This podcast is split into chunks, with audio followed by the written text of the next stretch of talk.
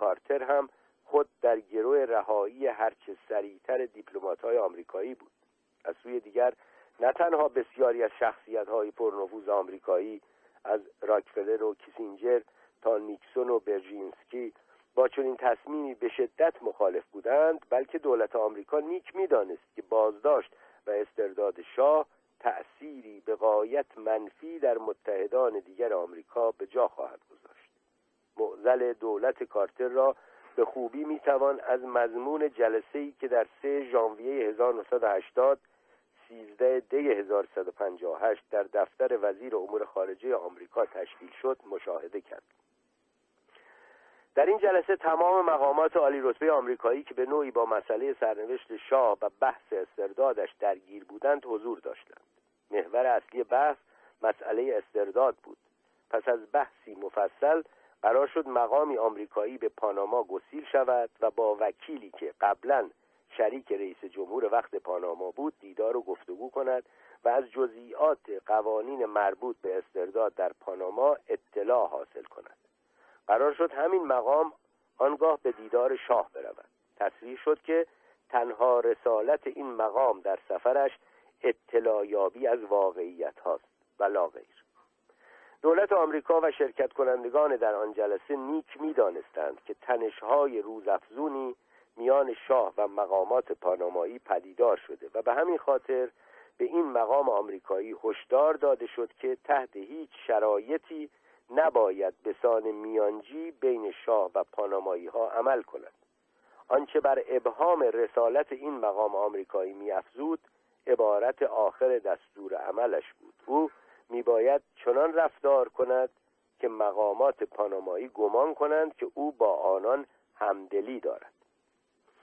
در 20 مارس 1980 سی اسفند 1158 تنشهای پشت پرده میان شاه و دولت پاناما ناگهان جدیتر و علنی شد. در آن روز کیسینجر به شاه تلفن زد و به او هشدار داد که باید هرچه زودتر خاک پاناما را ترک کند.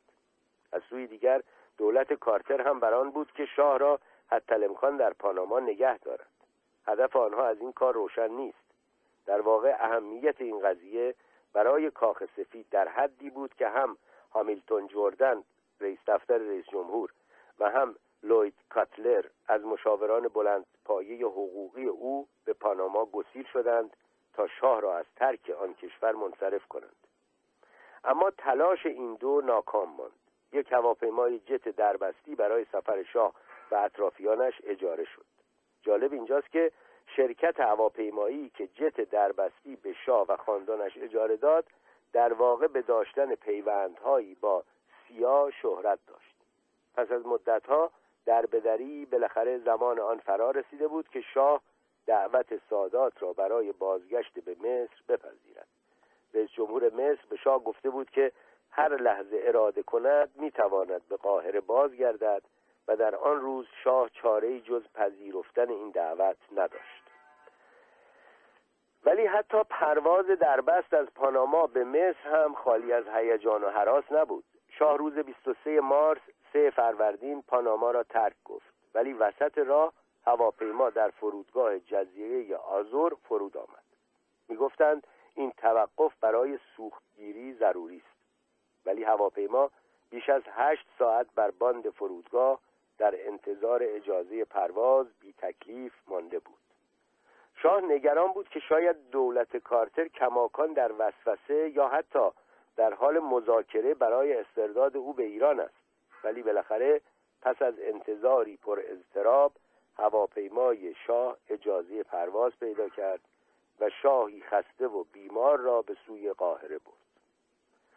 روز 24 مارس چهار فروردین هواپیمای شاه به فرودگاه قاهره رسید. لحظاتی پس از آنکه هواپیما بر زمین نشست شاه از پنجره سادات را دید که در لباس رسمی همراه با واحدهای نظامی لازم برای استقبال از یک رئیس دولت در انتظار اوست.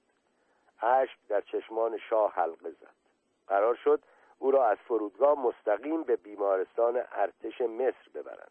در طول راه شاه رو به سادات کرد و گفت من برای شما هیچ کاری در گذشته نکردم اما شما تنها کسی هستید که با من به احترام رفتار کرد تصمیم سادات در پناه دادن به شاه قاعدتا دلایلی گوناگون داشت. از یک سو شخصیت انسانی و مروت دلیرانه سادات در این کار نقشی اساسی داشت. آشکارا با شاهی که زمانی در اوج قدرت بود و حالا به حزیز ضعف رسیده بود همدلی داشت. از سوی دیگر در آن دوران سادات دستن در کار مقابله با نیروهای اسلامی افراطی در درون مصر بود.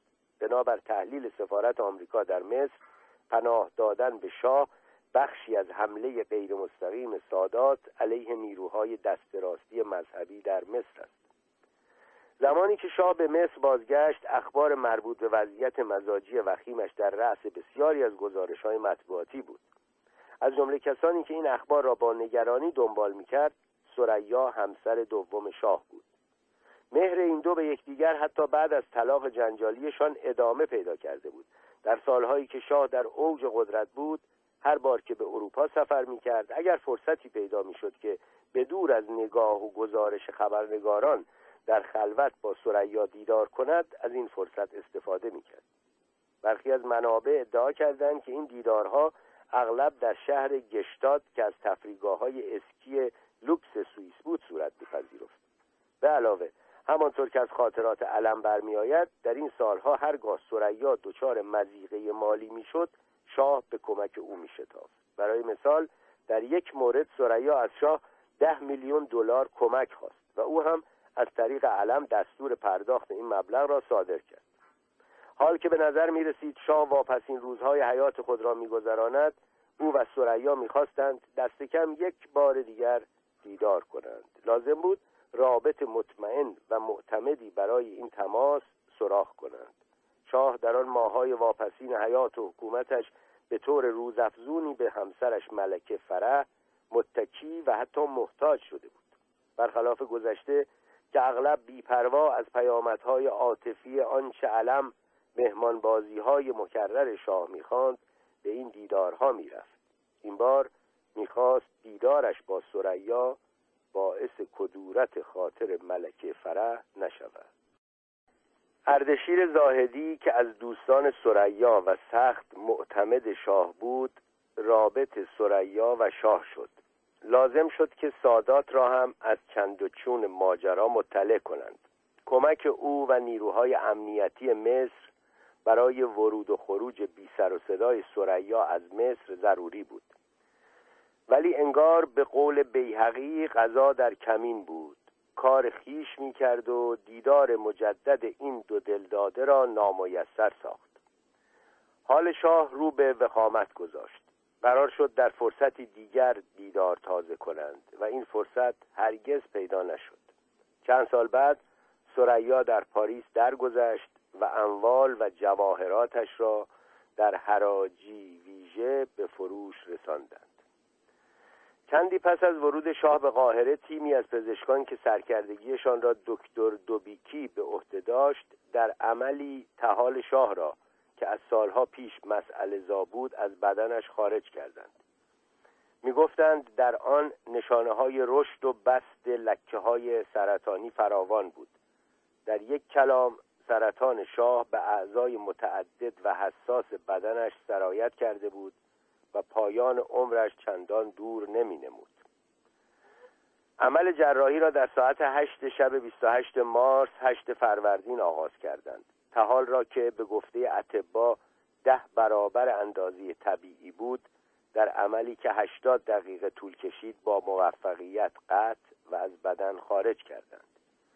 وزنی حدود یک ممیز 99 صدم گرم داشت و سرطان در همه جای آن رخنه کرده بود. به علاوه در کبد شاه هم نشان سرطان یافتنی بود. برخی از پزشکان به ویژه دوبیکی گمان داشت که با شیمی درمانی چه بسا که جان شاه را نجات می‌توان داد. اما پس از حدود دو هفته حال شاه رو به وخامت گذاشت. برخی از پزشکان این تحول جدید را نتیجه شیمی درمانی می‌دانستند و برخی دیگران را پیامد خطای جراحان در حین عمل جراحی شاه میشمردند.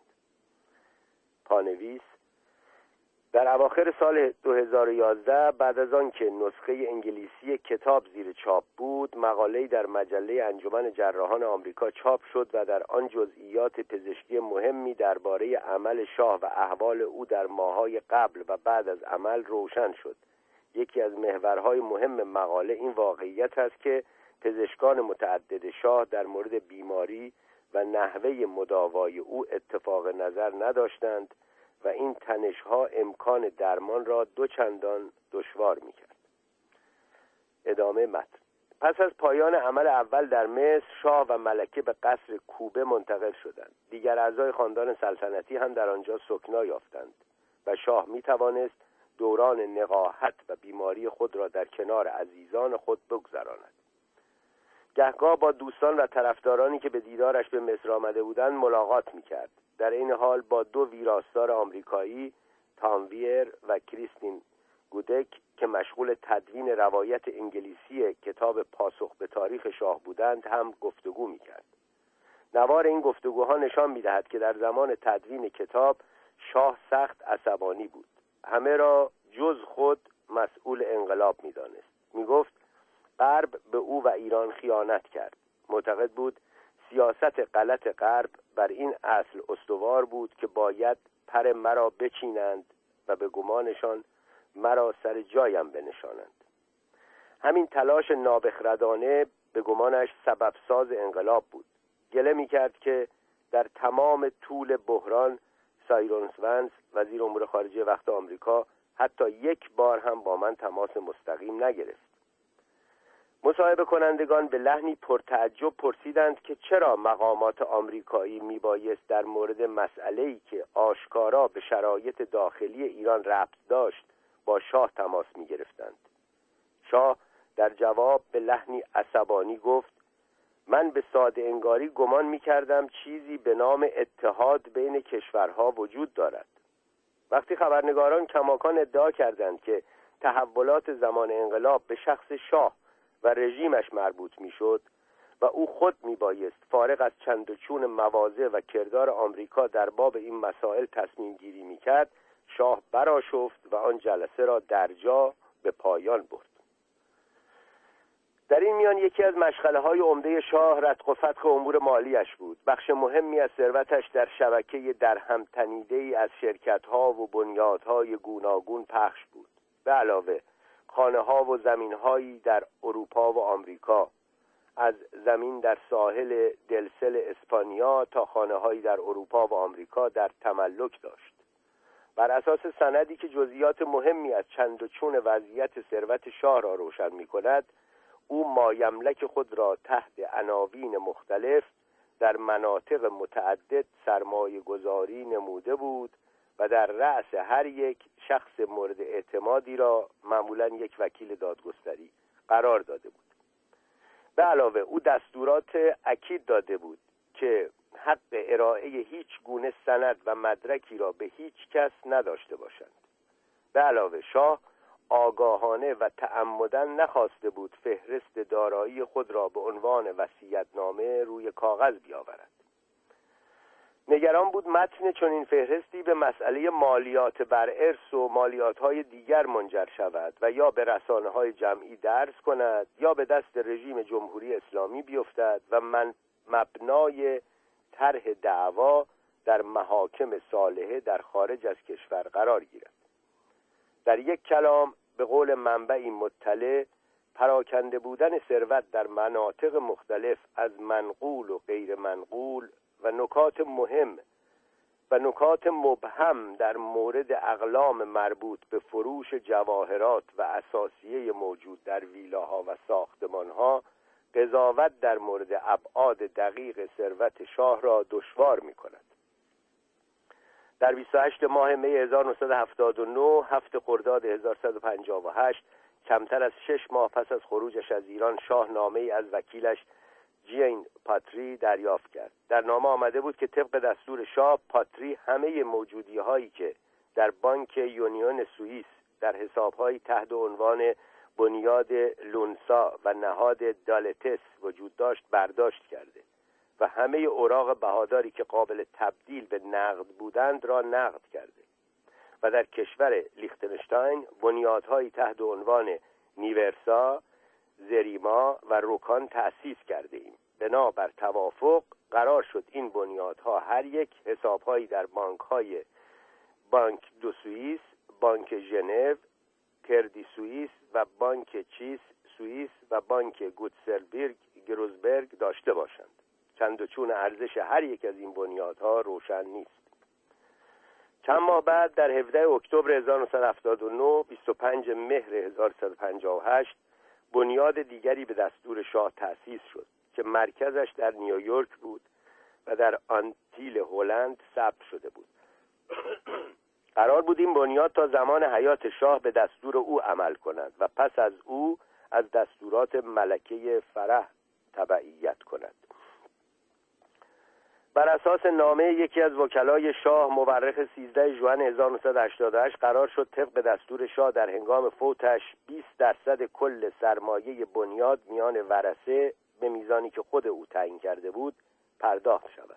باقی مانده سرمایه میبایست ده سال پس از مرگ شاه میان ورسه آن هم تنها در صورتی که هر یک به حداقل سن سی سالگی رسیده باشند تقسیم می‌شد.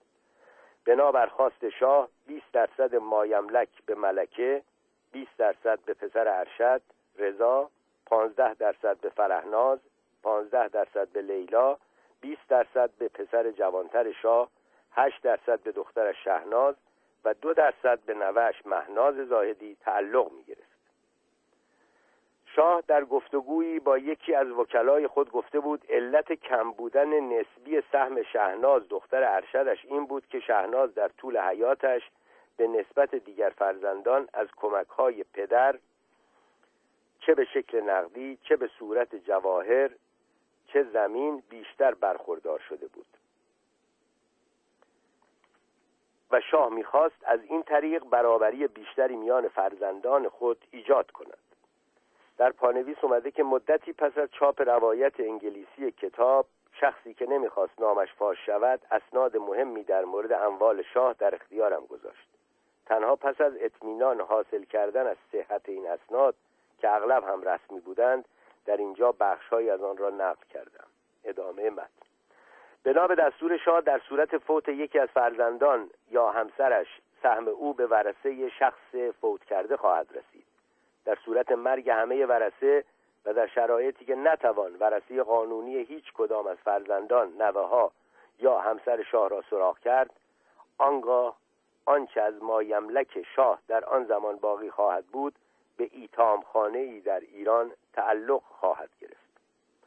با آنکه درصد دریافتی هر یک از ورثه شاه را به دقت تعیین می‌توان کرد تعیین ارزش دقیق هر یک از این سهام و کل ثروت شاه تا کنون نامایسر بوده است طیف حدس و گمانها در این باب سخت گستردند از یک سو تخمین سی میلیارد دلاری جمهوری اسلامی ایران به گمانم سخت اقراق‌آمیز بود.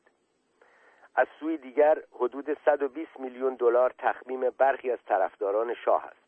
برخی از شخصیت های بانکی که قاعدتا از چند و چون موجودی های حساب های شاه در دهه شست و از ابعاد زمین ها خانه ها و اوراق بهادار متعلق به او مطلعند میزان ثروت او را چیزی حدود یک میلیارد دلار تخمین می‌زنند.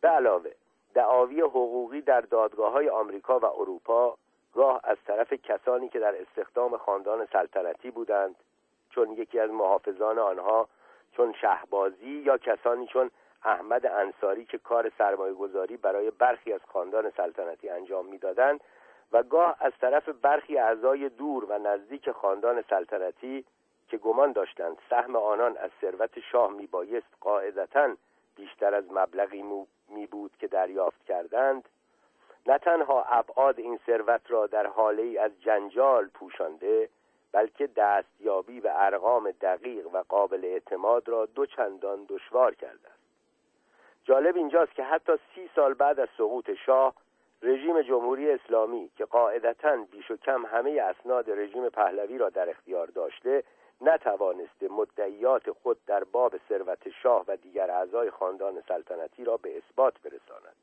در این حال این رژیم کوشید از طریق دادگاه های آمریکا به دست کم بخشی از آنچه به گمانش ثروت غیر مشروع شاه بود دستیابی پیدا کند.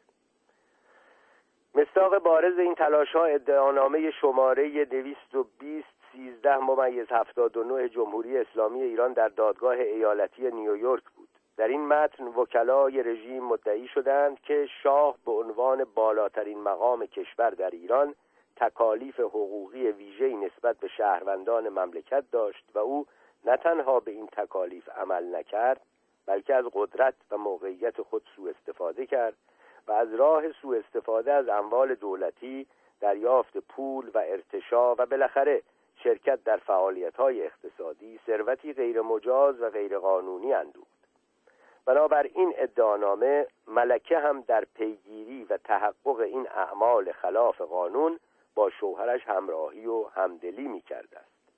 بر این اساس دولت اسلامی از دادگاه خواست که همه اموال خاندان سلطنتی را مسدود کند و شاه و ملکه را وادارد که سی میلیارد دلار مبلغی که شاه و ملکه در 1979 از ایران خارج کردند به عنوان جریمه تعدیبی به ایران بپردازد. در 14 سپتامبر 1981 این دادگاه همه دعاوی ایران را رد کرد. عین همین دادخواست علیه اشرف خواهر شاه در دادگاه دیگری در ایالت نیویورک اقامه شد. این بار وکلای رژیم از دادگاه می‌خواست که می‌خواستند که اشرف را به پرداخت سه میلیارد دلار نقد به علاوه مبالغ تعیین نشده به عنوان جریمه وادارد. در همین دادگاه ادعا شد که در سال 1978 چیزی نزدیک به 15 میلیارد دلار از ایران خارج شد و بخش اعظم آن از حسابهای بانکهای سوئیس سر درآورد. این ادعای رژیم را هم دادگاه یکسره رد کرد. در حالی که در نیویورک وکلای شاه با رژیم ایران در حال رویارویی بودند در قاهره حال مزاجی شاه رو به وخامت داشت. پس از مدتی پزشکان ناچار به عملی دیگر شدند تا چیزی نزدیک به یک لیتر و نیم چرکاب و پانکراس سلطان زده را از بدن شاه خارج کنند. چند روزی بعد از این جراحی حال شاه به نظر بهتر می آمد اما در شب 26 ژوئیه ناگهان حالش رو به وخامت گذاشت و پس از چندی به کما رفت. اتبا تمام تلاش خود را صرف این کردند که دست کم برای لحظاتی شاه را به حالت عادی برگردانند تا بتواند با خانوادهش وداع کند. این فعالیت ها سمر داد. شاه به هوش آمد. با اعضای غمگین خانوادهش که در کنارش بودند برای واپسین بار ودا کرد و در ساعت 9 و 45 دقیقه صبح 27 ژوئیه 1980 محمد رضا پهلوی شاهنشاه ایران که در سالهای آخر سلطنت آریامهر هم لقب گرفته بود درگذشت. اردشیر زاهدی و اصلان افشار مسئولیت هماهنگی با مقامات مصری برای برنامه ریزی مراسم تدفین شاه را عهدهدار شدند. سادات مصر بود که مراسمی رسمی در شعن رئیس یک دولت برگو ببخشید. سادات مصر بود که مراسمی رسمی در شعن رئیس یک دولت برگزار شود و بالمعال هم چنین شد. صف سوگواران که سادات در پیشاپیش آن در لباس رسمی حرکت می کرد از کاخ آبدین آغازید و سرانجام به مسجد الرفاعی انجامید. قرار شد شاه را در همین مسجد که زمانی پدرش هم در آن برای مدتی کوتاه به خاک سپرده شده بود دفن کنند. این مسجد را مادر یکی از فرمانروایان متجدد و مستبد صده نوزدهم مصر ساخته بود. می‌خواست مدفن اعضای خاندان سلطنتی باشد و چنین هم شد. او از طرفداران پروپاگرس تقلید از غرب بود. شگفت این که بخش مهمی از کار معماری این مسجد را به معماری اتریشی سپردند. درست روبروی این مسجد یکی از قدیمی ترین اماکن مقدس قاهره قرار دارد که شاهکاری از معماری است و حدود هزار سال قدمت دارد و چهار زل آن نماد چهار مکتب اهل تسنن و وحدت معنوی آنان است. در هر حال به رغم این واقعیت که سلطنت در زمان ناصر برافتاده بود با این حال هم فاروق واپسین سلطان مصری در مسجد در اتاقی مجاور مدفن کنونی شاه دفن است و هم برای دفن شاه در آنجا اجازه فوزیه که بازمانده خاندان سلطنتی مصر بود و با پسرش و شوهرش در اسکندریه زندگی می‌کرد لازم بود که بلافاصله حاصل شد. با آنکه شاه دست کم از هفت سال پیش از مرگش می‌دانست که سخت بیمار است و به رغم این باورش باوری که بارها در دوران مهاجرت هم تکرارش کرده بود که روزی ولیعهدش در ایران دوباره بر تخت سلطنت خواهد نشست شاه به دلایلی که هرگز روشن نشد وصیتنامه سیاسی از خود به جا نگذاشت. پس از مرگ شاه ملکه بران شد که وصیتنامه به جا ولی به نام شاه تدوین کند. می گفت از آنجا که در واپسین روزهای زندگیش همواره در کنار او بودم و از کنه افکارش خبردار بودم وظیفه خود دانستم که وصیتنامه برای او و به جای او تدوین کنم. البته این توضیح اجمالی ولی به قایت مهم در زیرنویسی در واپسین خاطرات ملکه آمده و اگر کسی به نص ظریف عبارات توجه نکند در نمییابد که آنچه به عنوان وصیت سیاسی شاه شهرت گرفته در واقع بر ساخته ذهن ملکه و قلم تنی از نزدیکان او بود. برخی از نزدیکان شاه به ویژه اردشیر زاهدی مخالف تهیه چنین متنی بودند. می‌گفتند نباید به جای شاه متنی چنین مهم تدوین و به مردم ارائه کرد.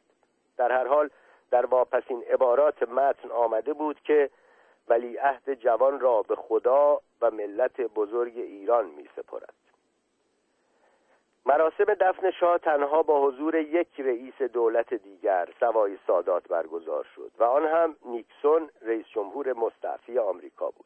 هیچ کدام از سران دیگر دول متحد شاه حاضر به شرکت در مراسم نبودند.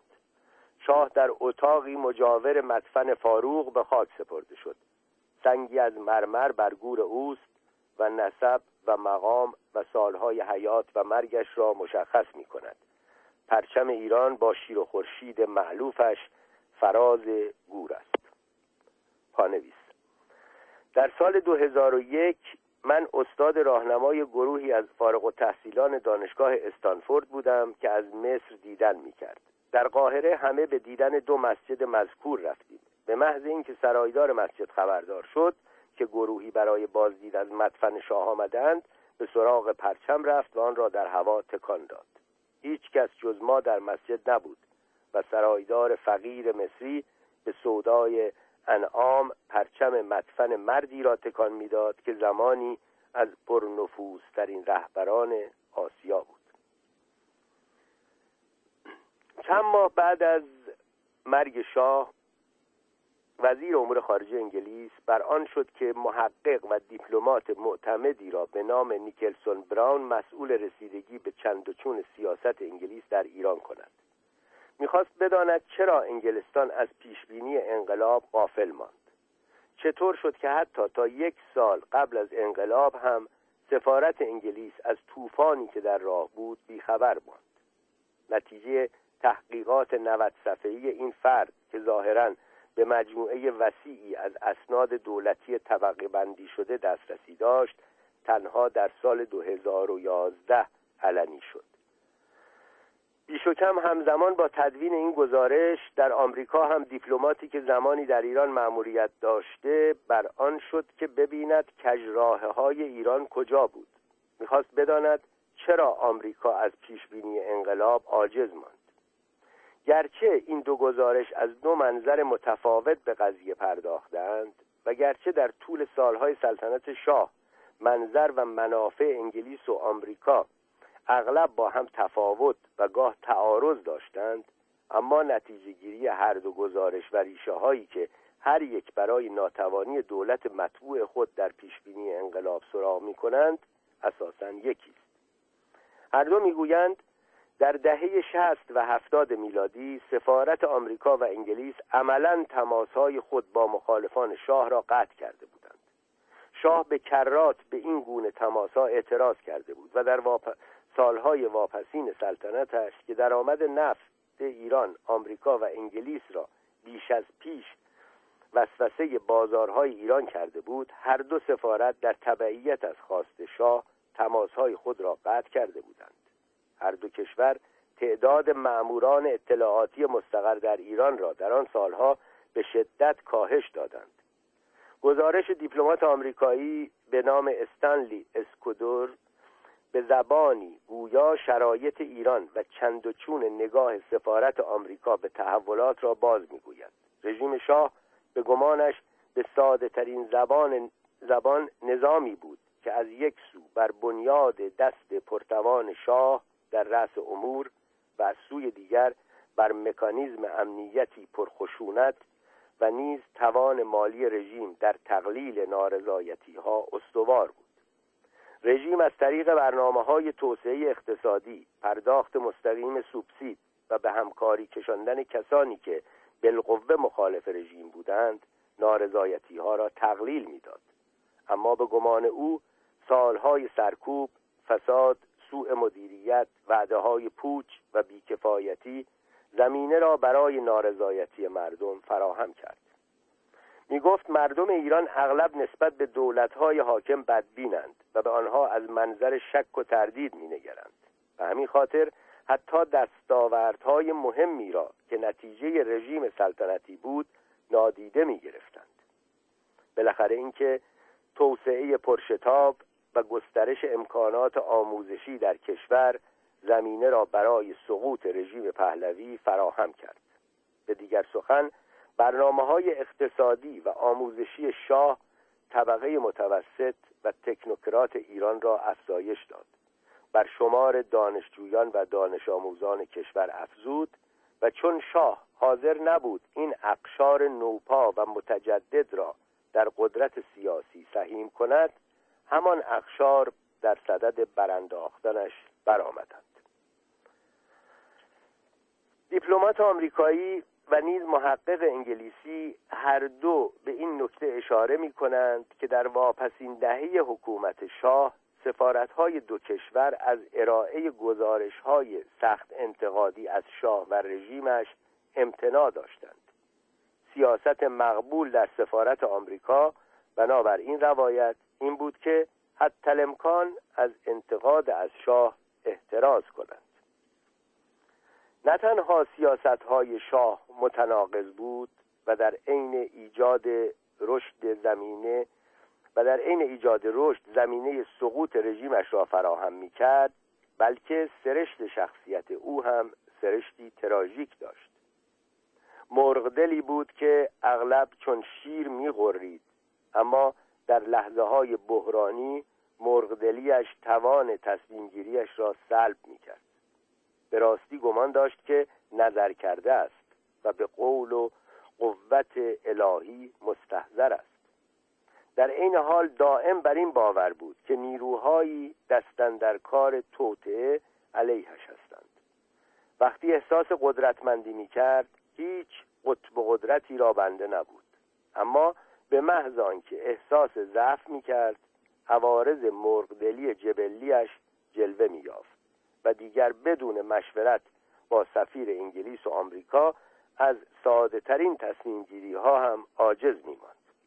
تسلیم حوادث می شد به دام افسردگی فلج کننده ای می افتاد به راستی باور داشت که میان او و مردم ایران پیوندی ناگسستنی در کار است که از سوی ریشه در تاریخ دیرین سلطنت در ایران دارد و از سوی دیگر از دستاوردهای اقتصادی کشور در دوران حکومتش تغذیه و تقویت می شود وقتی سرانجام دریافت که این پیوند نه تنها گسسته بلکه صدها هزار نفر در خیابانها شعار مرگ بر شاه می‌دهند دیگر نه تنها رغبتی به ماندن نداشت بلکه ترسها تردیدها و تزلزلهایی که اغلب در پس ظاهر قدر قدرتش پنهان میماند ناگهان رخ نمود و انگار شاهی یکسر متفاوت به عرصه آمد.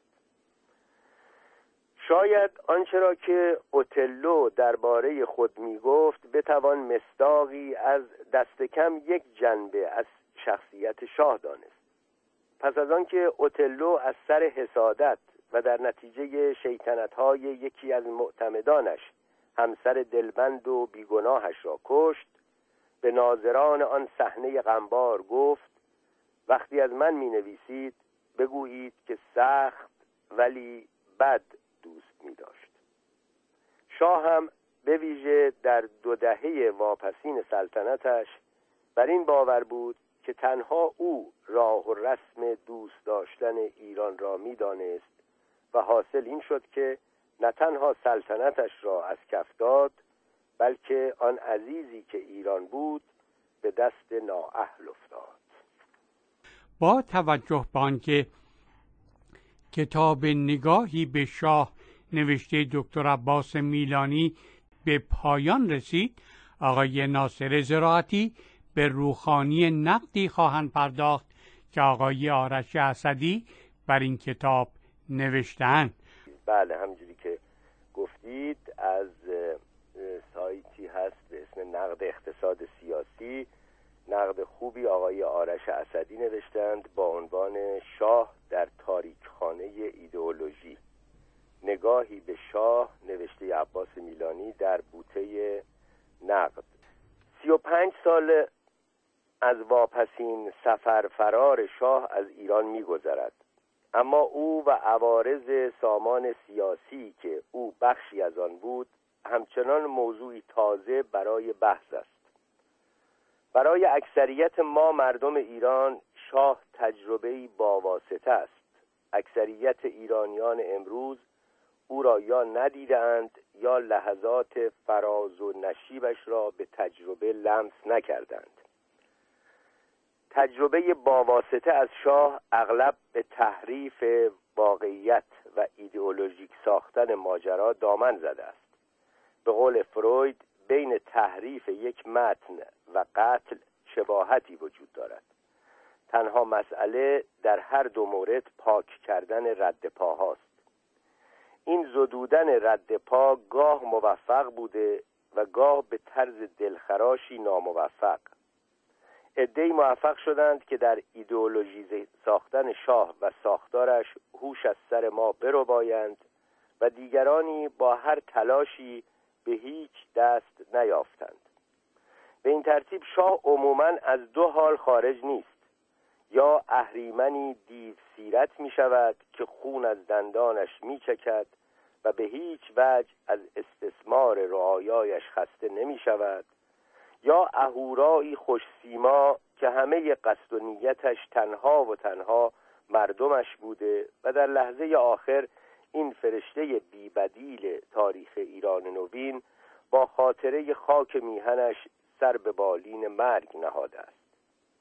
حیرت آور اینکه به مدد تصاویر آرشیوی بریتیش میوزیوم و ای بسا سختی زمانه حال در قیاس با سختی های تجربه نشده گذشته مورد دوم به تازگی مشروعیت گرفته و از هر دهان و هنجره هم اگر شنیده شود تعجب بر نمی انگیزد وقایع و هواشی که به رخداد 1357 منتهی شد برای ما مردم ایران همچنان حکم روح پدر حملت را دارند. در زمانهایی که نباید احضار شوند حاضر می شوند تن به بستر آرامش تاریخ نمی دهند گاه افسرده و گاه حیرانمان می سازند از تن خاکستری زمان برخواستند و چراغ به دست در شهر زندگان بی زمان گام می‌زنند و ما را به اضطراب میافکنند. این است که این وقایع هنوز به تاریخ نپیوستند. در این میان پرسش این است. راه معقول سنجش و ارزیابی شاه و سیستمش چیست؟ یا اگر درستتر بپرسیم بهترین روش نقد کارنامه نظام سیاسی که به رخداد پنجاه و هفت منتهی شد چیست؟ به عنوان مثال در برخورد با شخصیت بسیار اساسی این نظام سیاسی یعنی شاه راه چیست؟ در زمانه رواداری و میان گزینی به سر می‌بریم. پس طبعا پاسخ بسیار پاسخ بسیار بدیهی پرسش ما این است که بهترین راه حفظ جانب اعتدال و میان روی است. بهترین روش نقد اصولا بر مبنای ایدئولوژی روادار و مسامحهگر باب طبع روزگار ما میان گزینی و اعلام بیطرفی است. لیکن نقد ایدئولوژی از همین نقطه شروع می شود کار این نقد به پرسش گرفتن بدیهیات است تردید در امور قطعی و پذیرفته شده آیا جدا بهترین روش نقد نظام سلطنت و وقایع منتهی به رخداد پنجاب و هفت میان گزینی است؟ آیا حقیقتا میان گزینی مترادف است با اعلام بیطرفی گرفتن؟ عباس میلانی استاد دانشگاه استنفورد مورخ و محقق ناماشنای آمریکایی ایرانی. در آخرین اثر خود یعنی نگاهی به شاه سعی کرده راه میانه را برگزیند. تلاش ما در اینجا معطوف به بررسی کار بسیار خوانده و دیده شده اوست. ما می‌دانیم که در نقد یک متن هر گونه خورده حساب شخصی با معلف متن به ورای متن موکول می شود و صرفا وظیفه نقاد آنچنان که خود میلانی به درستی اشاره کرده درک خلل و فرج متن است. صفحه 270 کلمات و عبارات هر نوشتاری مزامین و معانیش بیشتر از آنچه مراد نویسندگانش است به خواننده القا می کنند هر متنی به روایت برخی منتقدان سوای لایه سوریش لایه ناخداگاهی هم دارد. بر عهده خوانندگان هر متن است که هم ظاهر عمدی معانی آن را دریابند و هم بکوشند باطن پرپیچ و خم آن را بشناسند.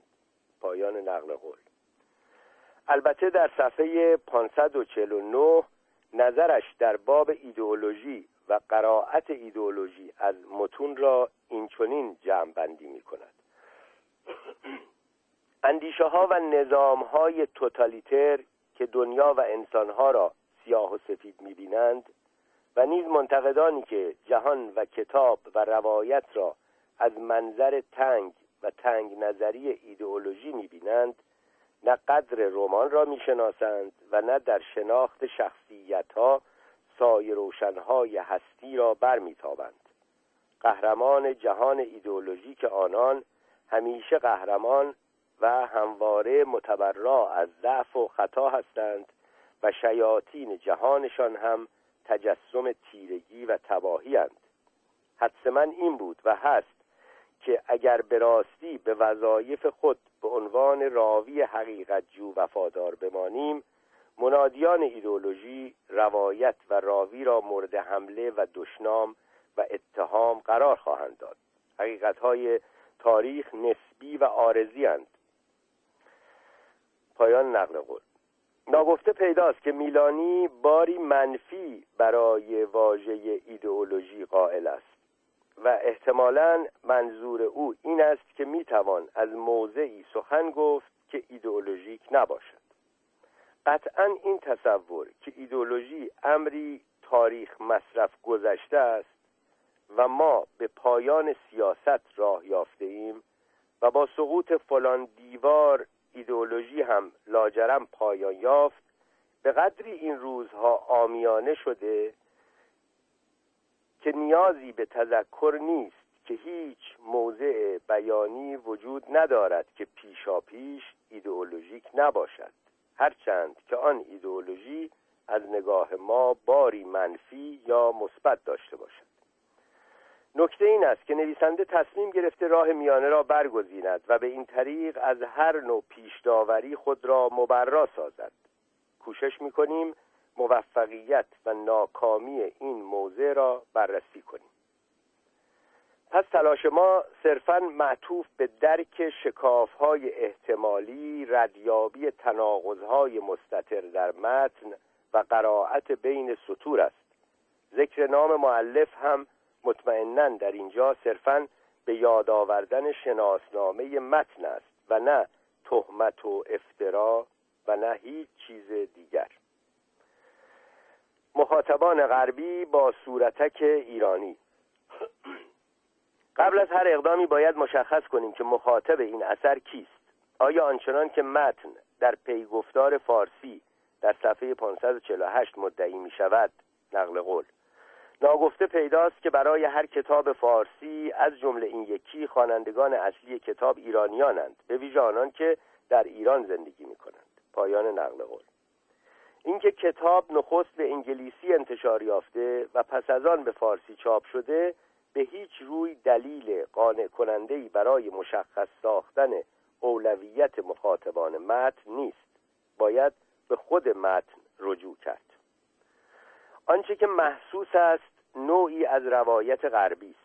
اگر تنها جملات ابتدایی هر فصل و یا ارجاعات وافر به اساتیر نویسندگان و داستانهای غربی را به عنوان شاهدی بر این مدعا که مخاطب قطعا غیر ایرانی است بگیریم راه افراد را طی نکرده ایم.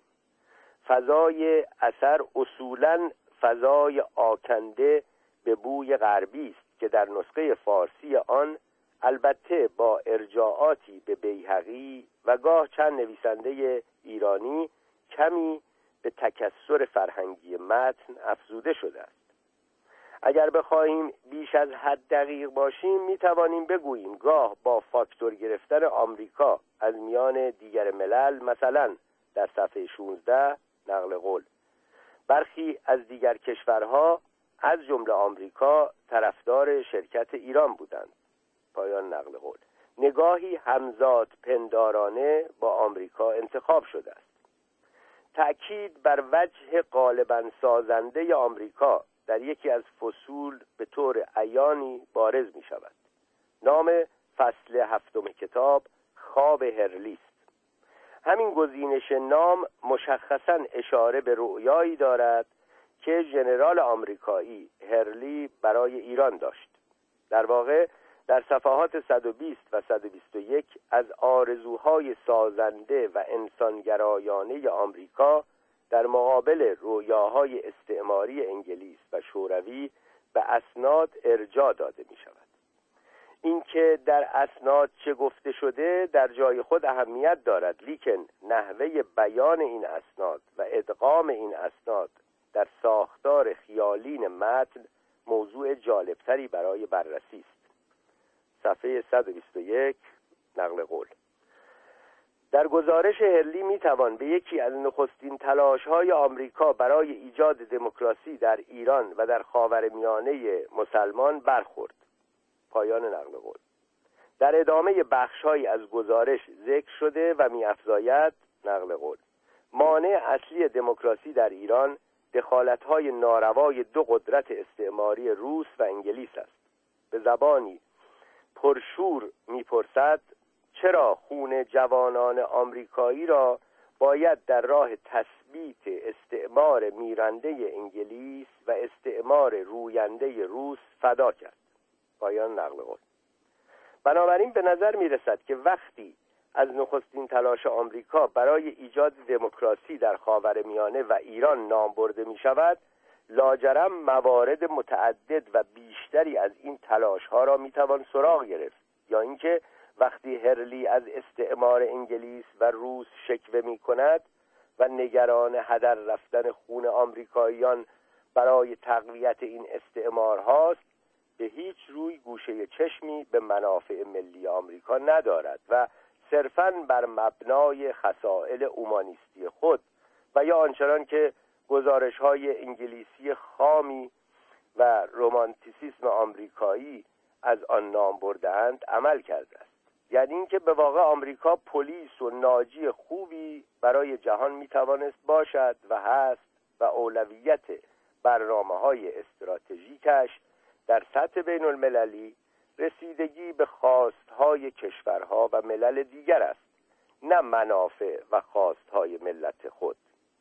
در سطح زیرین این فکر علاوه بر نوعی خیال پردازی افراطی پیرامون نیات آمریکا یا هر کشور دیگری می‌توان به مطلب دیگری هم توجه داشت و آن اینکه عملا کارکرد ایدئولوژی را مساوی با روحیات فردی و مهربانی و خشم و کین و نفرت و عشق انسانی قرار داده است. پس برای دستگاه دولت هیچ نوعی از ایدئولوژی را مفروض نمی دارد و در عوض روحیات فردی و شخصیت انسانی را قابل تعمیم به تمامیت ماشین ایدئولوژی می‌داند. بدیهی است که کارگزاران ایدئولوژی و از جمله احتمالا ژنرال هرلی می توانند احتمالا فردی با خصایل انسانی ستودنی بوده است. اما تعمیم این ویژگی به نیت کلی دولت آمریکا دور از تقلیل گرایی محض نیست.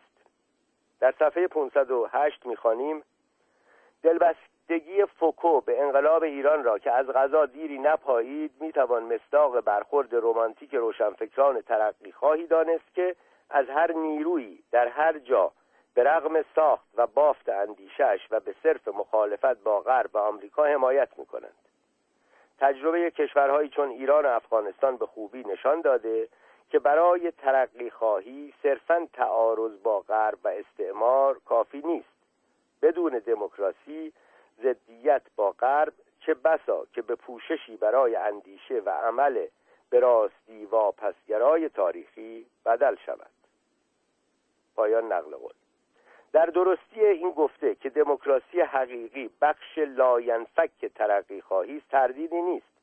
لیکن نحوه بیان این عبارات و کنار هم قرار دادن بخشی از افکار آمیانه که مقصر اصلی تمام مشکلات خود را از ابتدای قرن تا کنون روشنفکران می‌دانند و روشنفکران را عامل مصیبت‌های احتمالی مردم ایران معرفی می کنند کمی دور از شعن آکادمیک متن است.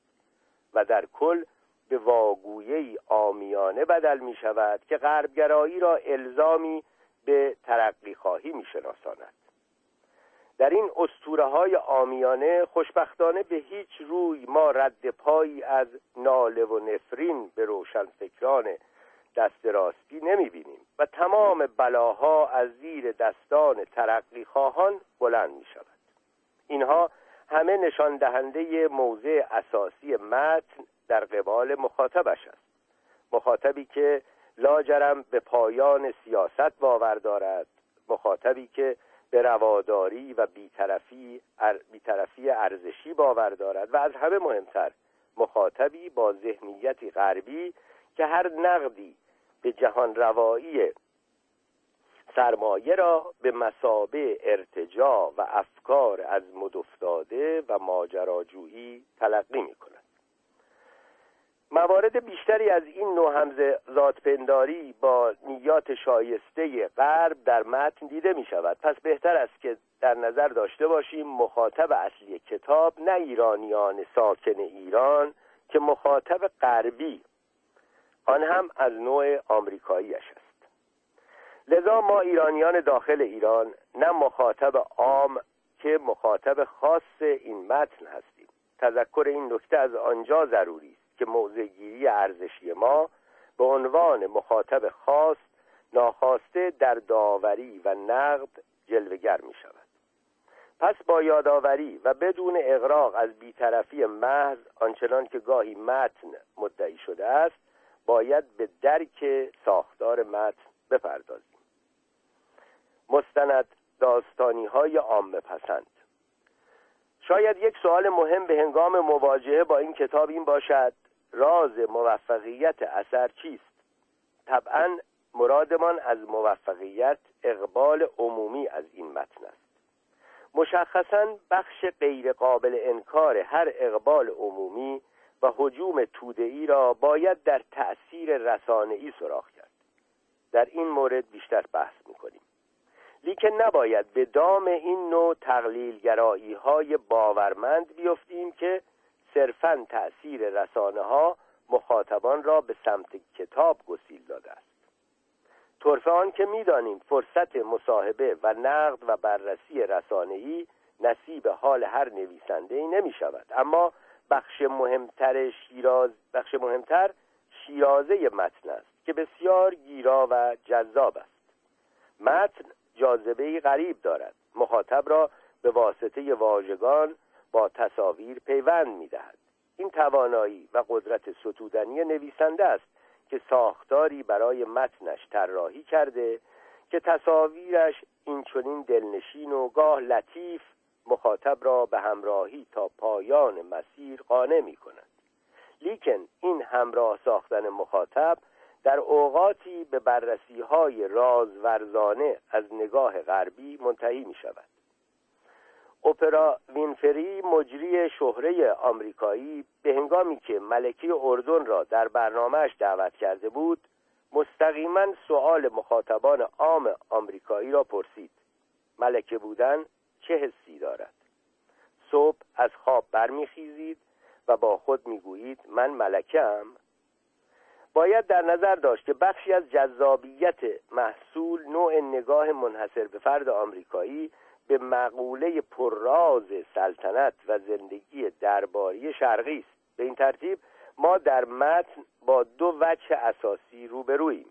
نخست وجه آکادمیک و گاه شبه آکادمیک که از ریچارد رورتی نقل قول می آورد و مدام از بیطرفی نظری داد سخن سر می دهد وجه دوم وجه ژورنالیستی متن که به کشف رازهای پنهان و دست نیافتنی زندگی درباری شرقی می‌پردازد. نگاه خیره غربی را باز تولید می کند و به سوالاتی از این نوع که بالاخره شاه در هنگام خروج از کشور خورشت قیمه خورد یا باقالی پلو پاسخ می‌دهد. وجه ژورنالیستی عوامگرا برای مخاطب آمریکایی بسیار آشناست. از جمله با پاپارانتزی هایی که مدام از جمله با پاپرانتزی هایی که مدام در حال تجسس در زندگی سلبریتی هاست. درباره انتخاب فرم کلی در متن می‌بینیم صفحه 548 نقل قول زندگی نامه یا بیوگرافی به عنوان شکلی از روایت در ملتقای تاریخ و قصه است. باید در شکل مطلوبش دقت، امانت، انصاف و استقصای تاریخی را با گیرایی روایی قصه ترکیب کند. پایان نقل قول. پس مشخص می شود که متن پیش رو یک سره اسناد حوصله بر محرمانه و گزارش های خشک فوق سری آژانس های جاسوسی نیست. متن پیش رو توأم با قصه است. با نوعی به نوعی با شخصیت بخشی و گاه توانایی های روایی نویسنده تصاویری سینمایی برای ما متجسم می شود مسئله این است که از ابتدا نگاه خود را به متن به مسابه یک کتاب تاریخی تحلیلی صرف باید عوض کنیم و متن را به مسابه روایتی تصویری در مدیوم کتابی تاریخی تحلیلی درک کنیم. با این تغییر نگاه فهم اثر گذاری حیرت آور کتاب ساده تر می شود این صرفا یکی از ویژگی های منحصر به فرد نویسنده است که توان برساختن چنین ساختاری را دارد. هرچند که کاری یکسره بدی نیست اما برای ما ایرانیان این ساختار هنوز تازه و بکر است. پس قضا ذکاوت و درایت نویسنده هم در نویسندگی و هم در تصویرگری روایی از نوع سینمایی ساختاری جزا... سینمایی ساختاری جذاب و گیرا را تولید کرده است. البته می‌توان رد پای علاقه متن به سینما را در جای جای کتاب دید. از اشاره مستقیمش به فیلم همشهری کین و دکامرون تا بررسی سلیقه سینمایی شاه و مقایسهش با سلیقه سینمایی فرح و یا شبیه سازی سرنوشت شاه به سریال عام پسند لاست یا به قول خودش جان به دربردگان همگی می‌تواند گواه میل شخصیش به سینما باشد. اما باید کمی دقیقتر طرح خود را پیش بریم. بهتر از ویژگی های این ژانر اگر مجاز باشیم و نام نهادن ژانر را به اشتباه بپذیریم را بررسی کنیم. مستندهای عامه پسند بیوگرافیک شبکه های کانال تاریخ یا اچ بی او را در چند ویژگی مشترک می‌توان دستبندی کرد. در چند دقیقه نخست به طور موجزی با بمباران تصاویر روال کلی ماجرا بیان می شود این دقایق نخست به نوعی اهمیت ویژه‌ای مییابند چرا که سنگ بنای تمام طول اثرند. به این ترتیب در دقایق نخست نه تنها تصاویری از صعود شخصیت که از افول ناگهانی او هم ارائه می شود. حتی اگر زندگی یک نواختی داشته باشد و حقیقتا تغییری در مسیر زندگیش نیفتاده باشد باید از وقایع گاه پوچ و گاه خنک روزمره حادثه جدی ساخته شود حادثه ای که در لحظات اول نشان داده می شوند همیشه در این آثار سیر زمانی رو به جلو رعایت می شود اما گاه به دلایل سینمایی اقتضا می کند که ماجرا با برهم خوردن سیر زمانی تکوین یابد. یعنی اینکه سیر عمومی ماجرا از آغاز کودکی و بررسی روانشناختی کودک و محیط خانوادگیش شروع می شود ولی در ربط دادن فصول باید سیر زمانی به هم ریزد. در یک کلام بررسی روانشناختی و برهم ریختن زمانی از ویژگی های دیگر این آثارند.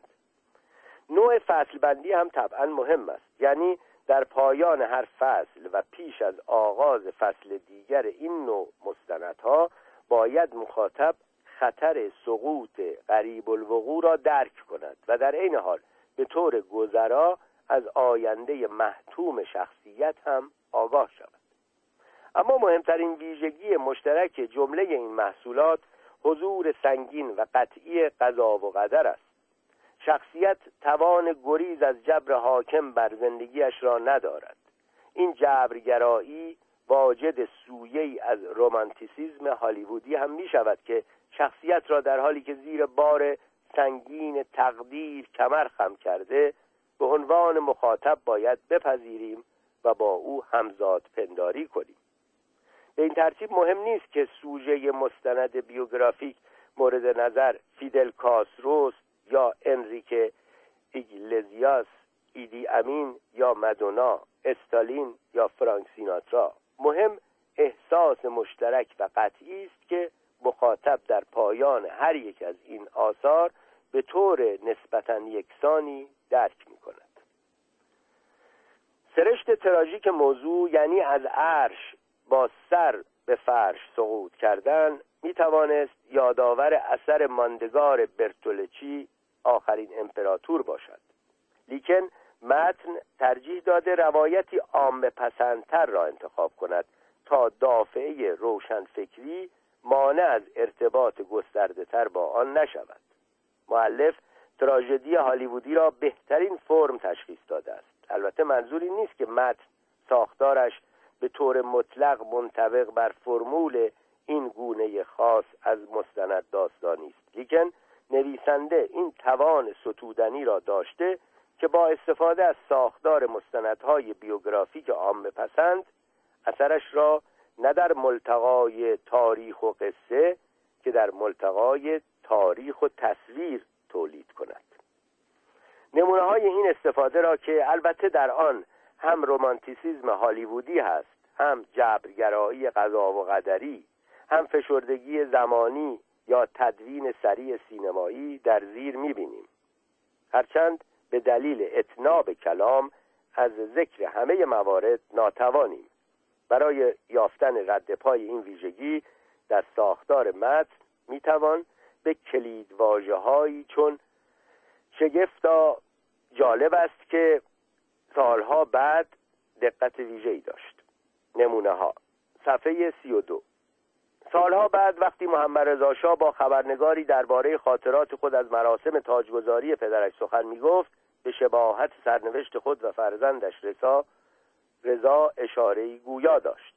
صفحه 68 فوزیه وقتی مذاکرات مربوط به عقد و ازدواجش آغاز شد 17 ساله بود. همه زندگیش را در درون باغها و کاخهای سلطنتی مصر و در شهرهای قاهره و اسکندریه گذرانده بود. شگفت این که حدود چهل سال بعد همین کاخها که دیگر در دست فاروق و خانوادهش نبود بار دیگر در زندگی محمد رضا اهمیت یافت و واپسین معمن و معوای او شد.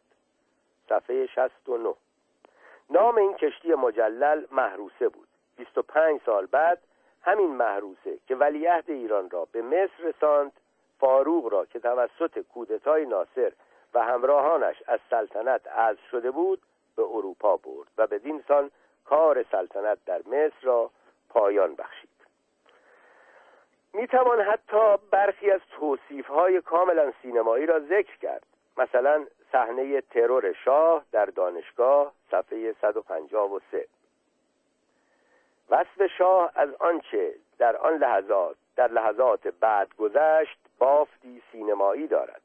نقل قول تمام میشه. لیکن توصیف خود متن در آن دو صفحه شرح جزئی گلوله هایی که از لپ راست شاه وارد و یا در اصله گیر می کند بیشتر بافتی سینمایی دارد. مثالی از تدوین موازی در صفحه 165 شاه قاعدتا باید به این نتیجه رسیده باشد که فوزیه به عللی دیگر توان تولید فرزند نداشت و لاجرم طلاق آن هم به اصرار مشاورین شاه لازم شد. شگفت این که در سالهای بعد فوزیه با مردی مصری ازدواج کرد و اولین و تنها فرزند این پیوند یک پسر بود. پایینتر می‌خوانیم. رخدادهای دو دهه بعد زندگی شاه چند و چون جوهر وجودش را نشان داد. نمونه از تدوین موازی در صفحه 192 آنچه در چند ماه بعد رخ داد شباهتی غریب به رخدادهایی داشت که در سال 1978 1157 اتفاق افتاد. در سال 1951 1130 هم مثل 1978 1157 طبیب مورد اعتماد شاه را به ایران آوردند.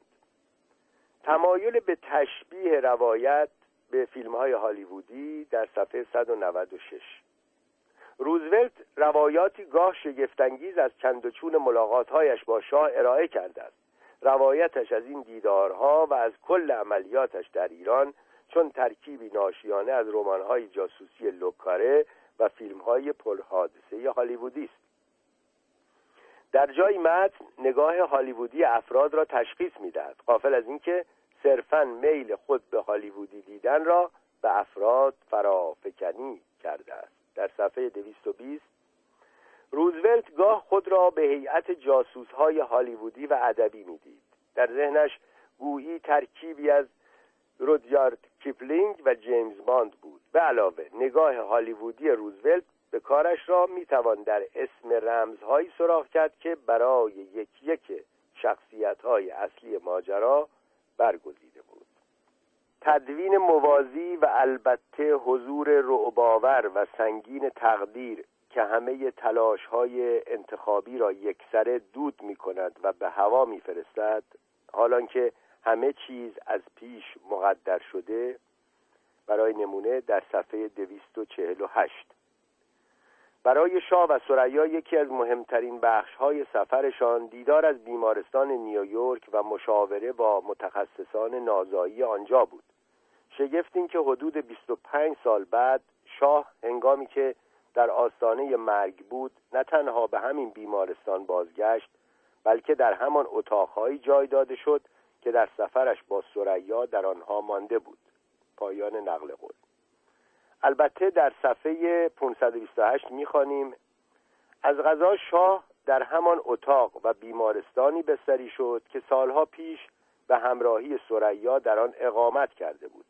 آن بار برای درمان نازایی سریا به این طبقه فوقانی بیمارستان آمده بودند و این بار برای معالجه بیماری بظاهر مهلک خود حدس می‌توان زد که در آن لحظات اول ورودش شاه با حالتی روبرو بود که جیمز جویس در قصه ای از آن به عنوان طوفانی از به عنوان طوفانی از عواطف یاد می کند پایان نقل قول.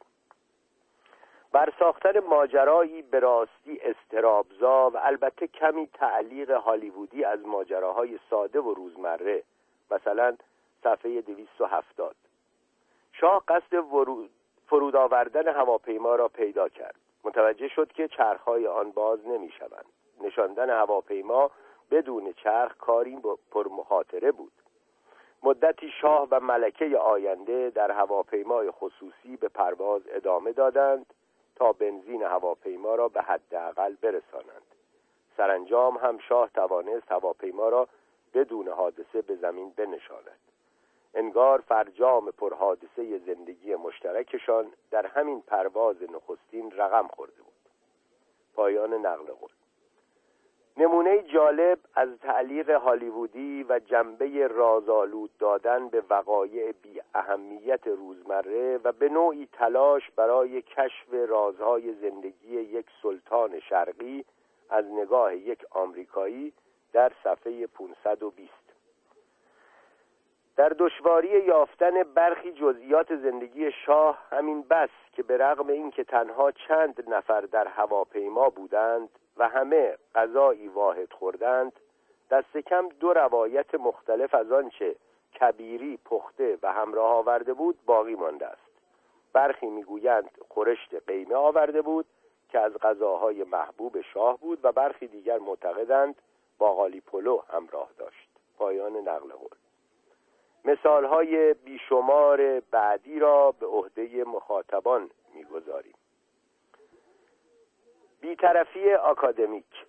باید بپرسیم آیا می‌توان بیطرفی محض در بررسی یک رویداد را پذیرفت یا اینکه انتخابها پیشا پیش صورت گرفتند؟ آیا ادعای متن که یک سر خود را به فراسوی داوری حواله داده معقول و پذیرفتنی است؟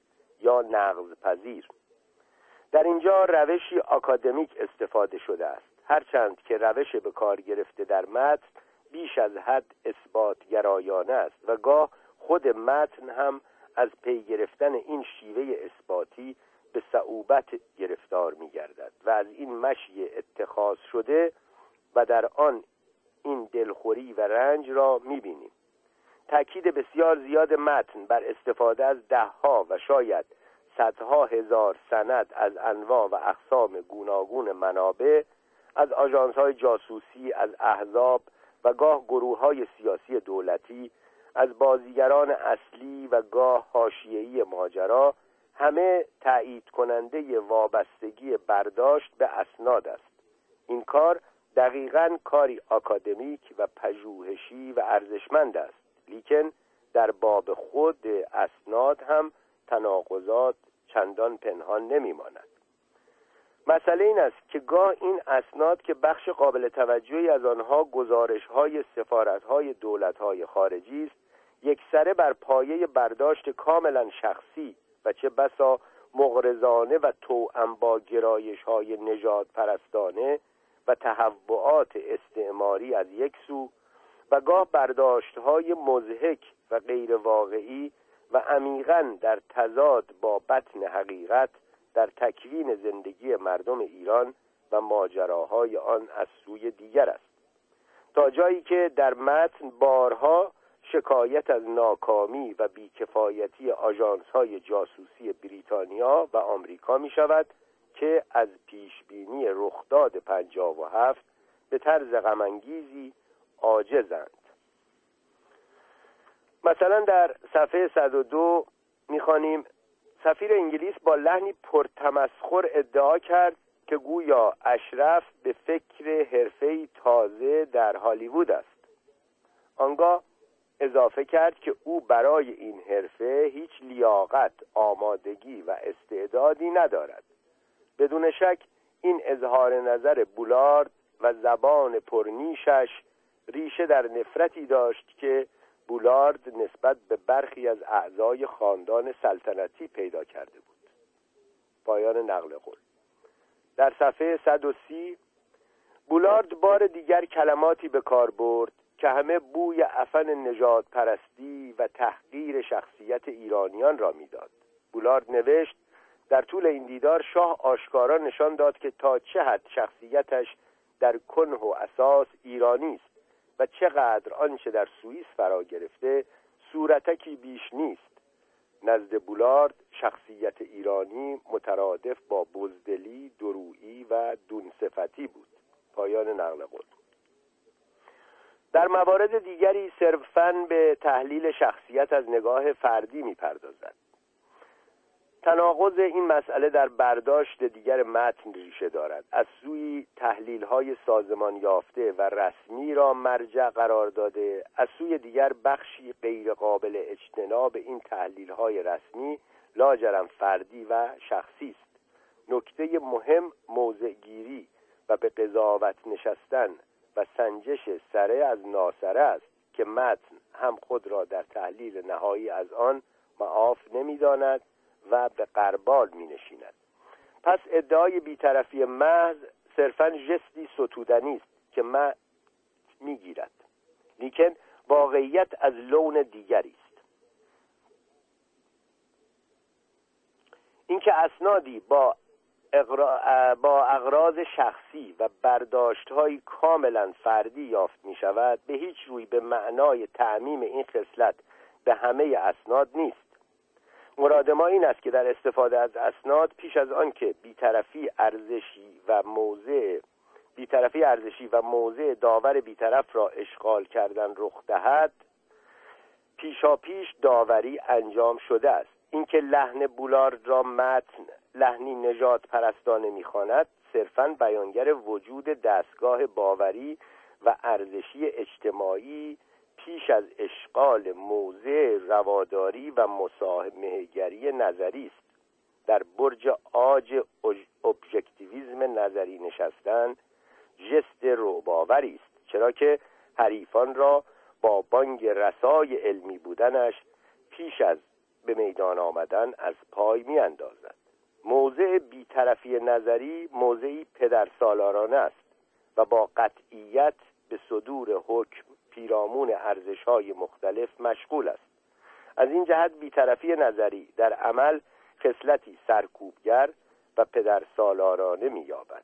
کیست که در عصر بیباوری به ایمان و پایان ارزش ها و داوری ها هنوز جسارت گستاخی به مقام شامخ علم و فضل و ساحت مقدس آکادمی را بیابد و با نعره های این مذهب جدید که سوست ایمانان به بیطرفی نظری را عاقبت با حکم ارتدادی از سلک کلیسای قرون وسطا و ای بسا همشعن کلیسای پرولتاریای استالین منکوب و محکوم می کند همچنان در خود یارای مقاومت ببیند.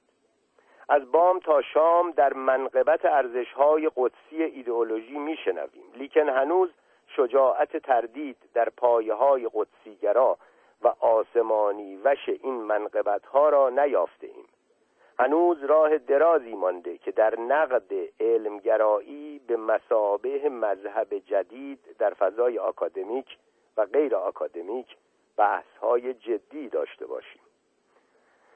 یکی از فصول تراژیک متن تراژیک نه تنها متن که تاریخ معاصر ما وقایع منتهی به کودتای 28 مرداد است.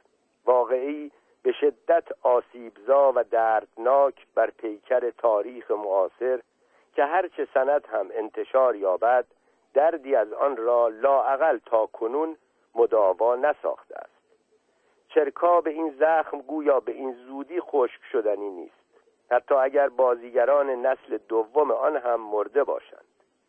در متن می‌خوانیم که صفحه 214 برای بحث تازه و جدی در باب 28 مرداد به گمانم دو پیش شرط لازمند. اول اینکه باید این رخداد را تاریخی کرد. به دیگر سخن عواطف گاه برخواسته از تجربیات شخصی را وا باید گذاشت و به چیزی جز داده ها عنایت نکرد. به علاوه در تاریخ روایاتی که از هر واقعه مهم صورت بندی می شود در ادوار گونه و گون و با در نظر گرفتن اسناد و مدارک تازه‌ای که در دسترس قرار می‌گیرند و با در نظر گرفتن افق فکری متحول و متفاوت مورخان در ادوار گوناگون شاهد تدقیق تصحیح و گاه تغییرند. تا زمانی که امکان این تغییر و تحول را نپذیریم رخدادها را نه تاریخی که عاطفی می‌بینیم و بررسی می‌کنیم. شرط دوم این است که اسناد و مدارک متعددی که تا کنون مخفی ماندهاند باید در دسترس محققان و علاقمندان قرار گیرد. تا آن زمان و حتی پس از آن باید پذیرفت که قضاوتهای تاریخی نه قطعی و مسلم بلکه نسبی و متغیرند. ریچارد رورتی متفکر بزرگ آمریکایی پذیرفتن این سرشت نسبی و آرزی متغیر باورها نظرات و نظریه ها را شرط انصاف و نشان بیبدیل تساهل و تجدد فکری می‌داند. می‌گفت تنها با پذیرفتن این سرشت آرزی باورهاست که اهل فکر و اندیشه با شوق و اشتیاقی فزونگیرنده تاریخ را میکاوند و نظریات خود را با محک واپسین یافته ها میسنجند و باز می‌نویسند. پایان نقل قول. پیداست که متن میکوشد نه تنها 28 مرداد که شاه را نیز تاریخی کند و از عاطفه و داوری ارزشی دور سازد. این تلاش ستودنی است اما لزوما نباید مدعای متن را به مسابه قطعیت علمی پذیرفت. از سوی دیگر بیتردید تا کنون جمله تلاش ها جهت تاریخی ساختن موضوعی چون 28 مرداد با شکست و ناکامی روبرو شدند و واجد قسمی از عاطفه گرایی و باورمندی بودند. همانطور که پیرامون شاه هم جهتگیری ها از این موارد توهی نبودند. در حقیقت اصطلاح تاریخی کردن بار معنایی مضاعفی دارد چرا که در یک معنا قصد بررسی خونسا و غیر عاطفی تاریخ را دارد و از سوی دیگر تاریخی کردن واجد برداشتی ایدئولوژیک از تاریخ است و هر کس که مدعای تاریخی کردن اتفاقی را دارد آن را از منظر ایدئولوژیک خود تاریخی می کند ادعای تاریخی کردن به وهم آلود کردن تاریخ دامن می‌زند. در صفحه 213 می‌خوانیم شاید باید پذیرفت که هر دو قطب این دو روایت مطلقندیش گره بر باد می‌زنند. هزار توی تاریخ را به احکامی ساده و گاه حتی ساده انگارانه تقلیل می‌دهند. شاید سودای این قضاوت های مطلق ریشه در فرهنگ مانوی دارد که جهان را عرصه نبرد نیک و بد خیر و شر تاریکی و روشنایی می‌داند و عرصه خاکستری هستی را بر نمیتابد که در آن نیک و بد مطلقی در کار نیست و لاجرم کار قضاوت دشوار است. تنها با انصاف و انعطاف و آمادگی برای پذیرفتن اسناد و اطلاعات تازه می‌توان به شناختی مشروط و آرزی از این عرصه خاکستری دست یافت. پایان نقل قول. متن می‌خواهد ورای داوری بین نیک و بد مطلق بایستد و راه میانه را برگزیند. در این مسیر یکی از ارزشهای متن شکستن بتها و استور زدایی است. عموما مصدق را با باوری عاطفی آری از خطا می‌دانیم. هرچند که متن تلاش می کند در تصویری واقعیتر و دور از قالب ارزشی رایج به مصدق نزدیک شود لیکن نوع نزدیک شدن متن در واقع دور شدن از بیطرفی دیگری است که با مدعای اساسی آن در تضاد قرار می‌گیرد. مصدق انحلال مجلس را به رفراندوم گذارده و شاه در زمان فترت نخست وزیر را عوض می کند در متن می‌خوانیم صفحه 230 وقتی تجربه نشان داد که جرأت این کار یعنی عزل مصدق را پیدا کرد دکتر مصدق ادعا کرد که شاه اصولا از چنین حق قانونی برخوردار نیست. بخش دیگر استدلال دکتر مصدق هم پذیرفتنی به نظر نمی آید می گفت دولت من عملی برخلاف مساله کشور نکرده و لاجرم. حکم عزل دولت غیر قانونی است. ولی با کدام معیار و چه کسی می‌تواند در مورد اعمال دولت و اینکه آیا خلاف مصالحند قضاوت کند؟ قطعا رئیس این دولت نمی‌تواند قاضی پرونده خیش باشد. پایان من نقل قول. در حقیقت متن به مصدق معترض است. از این جهت که قانون را به دلخواه زیر پا گذاشته و قرائت شخصی از قانون ارائه کرده است. نکته راهگشا همین برداشت قدسی از قانون است که بیشباهت به برداشت ایدئولوژیک متن از اسناد و ابژکتیو بودن آنها نیست. به نظر می رسد که درک متن از سوژه ها به مسابه سازندگان ساختارها و اجتماع منجر به این برداشت شیواره از ماهیت قانون شده است. قانون در حیبت یک ناظر بیطرف نیستد که فاقد هر نوعی از ارزش مثبت و منفی است. لذا زیر پا گذاردن یا تعدی به ساحت مقدس قانون کاری نابخشودنی و ضد ارزشی است. مطلبی که اینجا تعمدن فراموش می شود موضع قانون است. پایگاه اصلی قانون است. عملا می‌توان نتیجه گرفت که ازل دل بخواهی نخست وزیر بر طبق قانون حق طبیعی و خدادادی شاه است چرا که عملی قانونی است. متاسفانه قانونها بیطرف نیستند. مثلا در همین حرکتی که مایه رنجش متن شده و مصدق را سرزنش می کند زیر پا گذاردن قانون شاه عملی نامطلوب محسوب شده است. حالان که وقتی به موضع این قانون و مشروعیت بنیادین قانون رژیم شاه اشاره کنیم متوجه می شویم که صرفا حفرهی بیدر و پیکر نیست بلکه این موضع پیشا پیش محل اشکال بوده است. مشروعیت قوانین امری قدسی و طبیعی در نظر گرفته می شود به این ترتیب برهم خوردن غیر طبیعی قوانین عملی ناسواب تلقی می شود این یکی از موارد گویای جهتگیری ارزشی و عدم بیطرفی محض متن است. متن در کشاکش بین قانون شکن و پاسدار قانون ترجیح می دهد به عمل غیرقانونی ایراد بگیرد و آن را سرزنش کند نه ماشین سنگین و پیچیده قانون را. می توان نگاه ناهمدلانه متن با خواستهای برحق و قانونی قوام را نیز متذکر شد. عموما متن از قوام به عنوان جاه طلب یاد می کند فارغ از اینکه بخواهد به بررسی حق قانونی نخست وزیر مبنی بر استقلال از شاه و دربار بپردازد.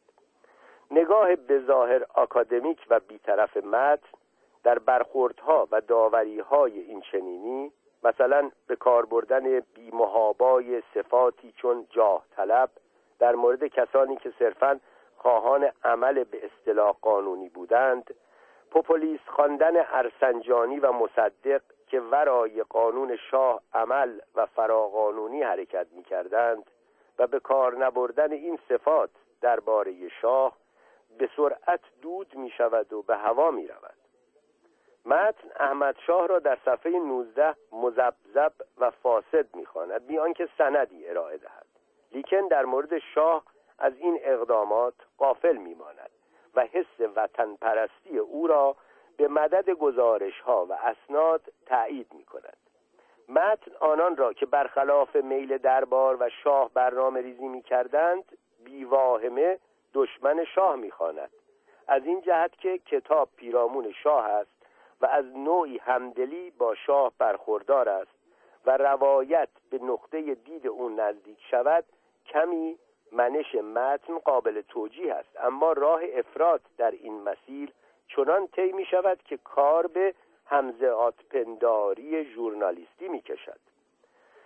این رفتار غیر آکادمیک این زن را تقویت می کند که متن ناآگاهانه مشغول همزاد پنداری با شاه و امیالش است. هرچند که آشکارا چون این جستی را به هیچ روی بر نمیتابد. این رفتار حالتی را موجب می شود که گویا بین متنی یکسره آکادمیک و گزارشی ژورنالیستی و عوامگرا از تاریخ در نوسان است. سرآخر اینکه نه ژورنالیستی بودن و عوامگرایی متن که جست بیطرفی و رورتی منش آن نقطه بحث برانگیز می شود. و این وجه از متن از رفتارهای ارزشی وجه دیگر به سختی آسیب می بیند. هرچه که بودشکنی متن و زمینی ساختن کسی مثل مصدق در اینجا بسیار ایدئولوژیک است لیکن پربها دادن به توهم بیطرفی ابژکتیو مایه تناقضها و دردسرهایی برای متن شده است. و صرفا بر ابهام موجود افزوده.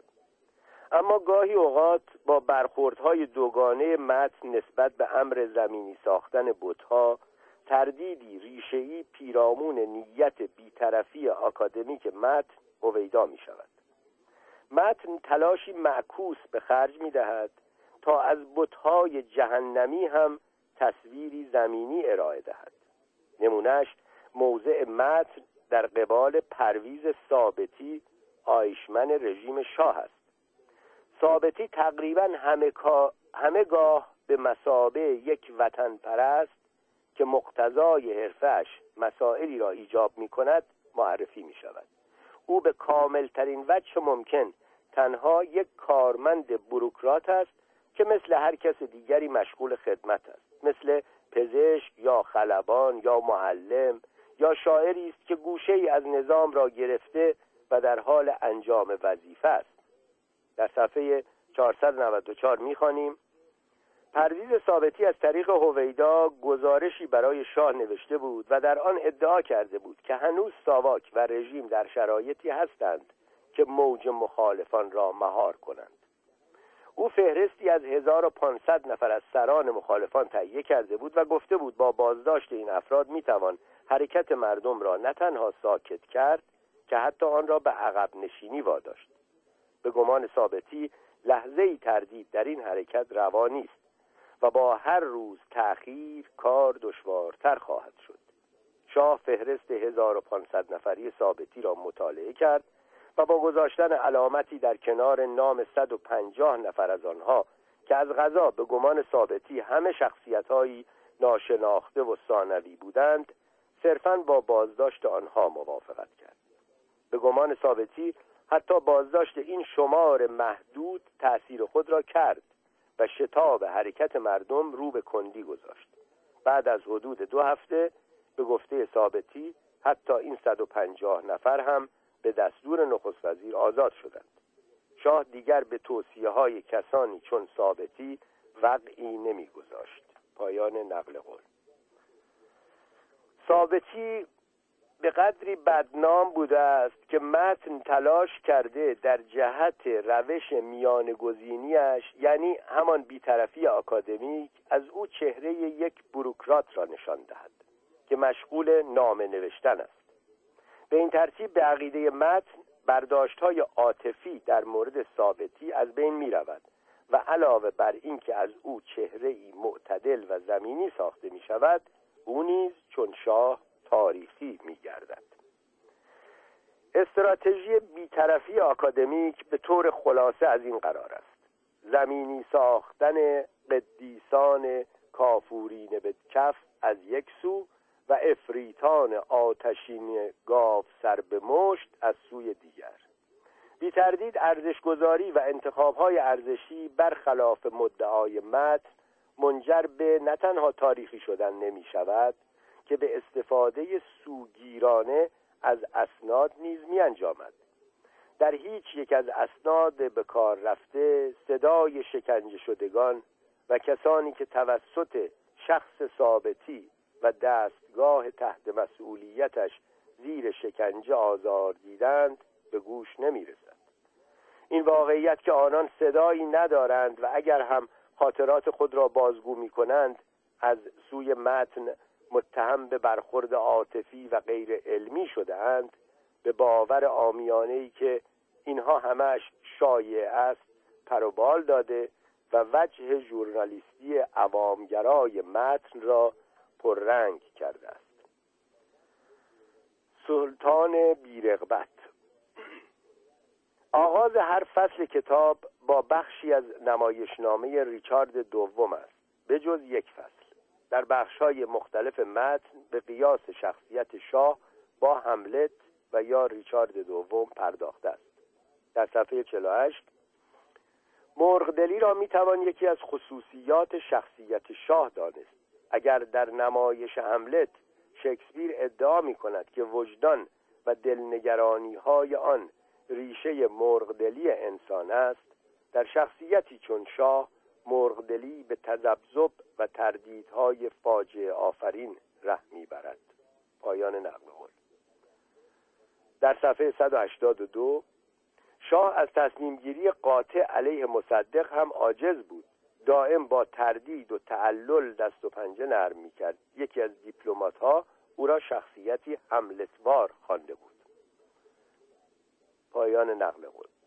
در صفحه 356 یکی از شگفتی های شخصیت شاه و یکی از تضادهای سرنوشت سیاسیش این واقعیت بود که او از طرفی از همان آغاز سلطنت با تمام قوا نه تنها به حفظ تاج و تخت بلکه به گسترش قدرت پادشاه همت کرد و در این راه از هیچ کوششی دریغ نداشت. اما از طرف دیگر از همان روز نخست میل به گریزش از قدرت به ویژه در شرایط بحرانی انکار نکردنی بود. سلطانی بود بیرغبت که سی و هفت سال بر عریکه سلطنت نشست. پایان نقل قول. در صفحه 380 هملت در اینجا تنها در یک نکته با ریچارد دومی که بخشای کوتاه مربوط به او آغازگر بیش و کم همه بخشای این کتابند شباهت دارد. هر دو به راحتی تسلیم سرنوشت خود شدند. با این تفاوت که هملت تا واپسین لحظه از مبارزه با بدندیشانی که فکر می کرد بر علیه او هم داستان شده اند می جنگید اما ریچارد دوم به محض که هوا را پسدید و تقدیر را علیه خود دانست دو دستی تاج و تخت را تقدیم کسانی کرد که به قصد تاج و تخت نیامده بودند. اموال و القابشان را می‌خواستند و شاه ریچارد تاج سلطنت را تقدیمشان کرد و همانطور که شکسپیر پیش بینی کرد سقوط ریچارد دورانی از جنگ و ناکامی را به همراه آورد. در صفحه 504 شاه هم تدارک خروج خود از ایران را فراهم می کرد حال هوایش یادآور این عبارت تکان دهنده همزاد او ریچارد دوم بر ساخته شکسپیر است که در لحظات تسلیم رزمندگانش لحظات تسلیم رزمندگانش به مخالفان گفته بود کاشتی حداقل شاهی برفی بودم. پایان نقل قول. در واقع می‌توان تصریح کرد که حملت اوج پرشکوه داستانی پیرامون وسواس است. و ریچارد دوم اوج هنرنمایی داستانی درباره هیستری هیستری عموما با این سوال مشخص می شود که از من چه می خواهی؟ هرچند این چه می خواهی معطوف به میل دیگری دیگری بزرگ است و افره و خلاهای پر نشده او را برملا می کند ما در داستان شاه به هیچ وجه من الوجوه اثری از دیگری بزرگ یا به عبارت بهتر جامعه نمی بینیم شاه واکنش هیستریک خود را در صفحه 482 به شیواترین شکل ممکن بروز می‌دهد. نقل قول. شاه در ماههای قبل از انقلاب در عین حال بارها بران شد که ببیند آمریکا و انگلیس از او چه می‌خواهند. شخصیت های سرشناسی را که به گمانش با آمریکا یا انگلیس نزدیک بودند به دربار فرا خواند و از آنها خواست که هر کدام از آمریکا یا انگلیس بپرسند که از شاه و ایران چه می‌خواهند. شاه در فاصله کوتاه با قریشی و صنعتی زاده دیدار کرد و از هر دو پرسشی واحد داشت. این آمریکایی ها از ما چه می‌خواهند؟ پایان نقل قول. اینکه به درستی شاه با ریچارد دوم قیاس شده و نه با هاملت گویای تأکید خاصی بر تحلیل روانشناختی اوست. مشکل اینجاست که این پرسش از من چه می‌خواهی به نوعی بر فقدان میل در سوژه صحه می‌گذارد و او را صرفا در پی میل دیگری بزرگ نشان می‌دهد. به یاد داشته باشیم که متن علاقه به پیوند زدن بین فرد و جامعه ندارد. و این سرآغاز جدیترین و اساسی ترین مشکل متن است. یعنی اصرار بر تحلیل روانشناختی و اجتناب مسررانه از تحلیل جامعه شناختی و یا در نظر گرفتن حداقلی از رسمیت برای ساختارهایی که در آنها و از طریق آنها سوژه ها برساخته می شوند روانشناسی یا جامعه شناسی. با درک ساختار باید به این سوالات بپردازیم که آیا ساختارها بر افراد تأثیر نهایی را می‌گذارند یا بالعکس افرادند که ساختارها را قوام میبخشند و مشروع می‌سازند. البته تاکید افراطی بر یکی به محو و کمرنگ شدن دیگری منجر می شود برای نمونه اگر تنها ساختارهای متسلب را در رژیم شاه در نظر بگیریم و برای افراد حداقلی از عاملیت قائل نشویم نمی‌توانیم نقش فردی مجزا هرچند برخورد نمی‌توانیم نقش فردی مجزا هرچند برخوردار از شبکه از ارتباطات مثل ارسنجانی را در اصلاحات ارزی جدی بگیریم. واقعیت این است که شاه و امینی و دولت آمریکا برنامه بسیار طولانی برای اصلاحات ارزی در نظر داشتند. لیکن ارسنجانی عملی را که آنها برای پانزده سال برنامه ریزی کرده بودند در شش ماه انجام داد. او پس از ازلش پیش بینی کرده بود که رجعت به قهقرا ممکن نیست و هیچ کس نمی‌تواند مانع اصلاحات ارزی و یا بازگشت به وضعیت سابق شود. سیر حوادث نشان داد که همانطور که او پیش بینی می‌کرد رجعت به قهقرا غیر ممکن شد. به این ترتیب هیچ نوع خشکندیشی پیرامون برتری ساختار به فرد یا فرد به ساختار جایز نیست. در کنفرانسی که پیرامون کتاب در آلمان برگزار شده میلانی نظر خود را در باب روانشناسی کردن شاه بیان می کند در بخشی از سمینار یکی از شرکت کنندگان درباره پیچیدگی های شخصیت شاه از عباس میلانی سوال کرد. آقای میلانی در پاسخ گفت روانشناس نیستم حتی امکان سعی کردم از تحلیل های روانشناسی احتراز کنم. کسانی هستند که سعی کردند شاه را روانشناسی کنند. احتمالا نویسنده قصد مزاح داشته. بهتر است به مرور جنبه های بیشمار و نمودهای تقریبا بیش از حد روانشناسی شاه و دیگران در کتاب بپردازیم. در فصول نخستین به سیاق مستندهای عام پسند بیوگرافیک ما با تحلیل های روانکاوانه متن از کودکی شاه روبرویم از علل اضطرابش از رابطه خوبش با مادرش از رابطه همراه با ترسش با پدرش از گرایش های مذهبیش و غیره. در واقع شاه بیشتر به شیوه مرد گرگازین اینجا مورد مداقع قرار می گیرد نمونه ها عبارتند از بدیهی است که به دلیل اتناب کلام از ذکر همه موارد ناتوانیم. از میان انبوه اشارات روانشناختی تنها به بررسی هشت فصل نخست و دو فصل آخر می‌پردازیم. مخاطب خود می‌تواند مابقی را از این حدیث نچندان مجمل بخواند. صفحه سیزده. همه عمر جویدن لب یا پیچاندن انگشتانش در موی سرش از گویاترین نشانهای اضطراب و حتی عصبانیتش بود.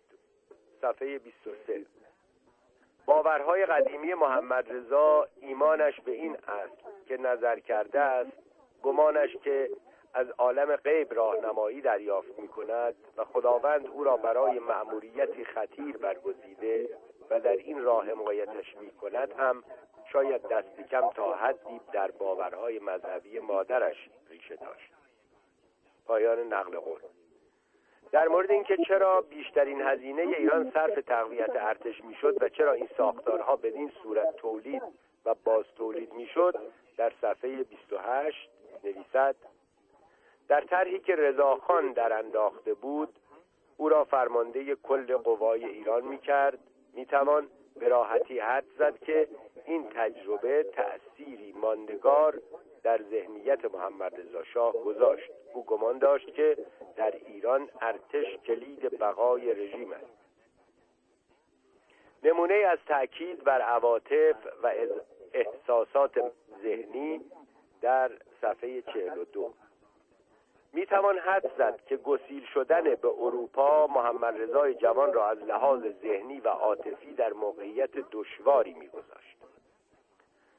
یکی از دقدقه های اصلی متن بررسی ارزش های فکری و نحوه شکلگیری ذهنیت و شخصیت شاه است.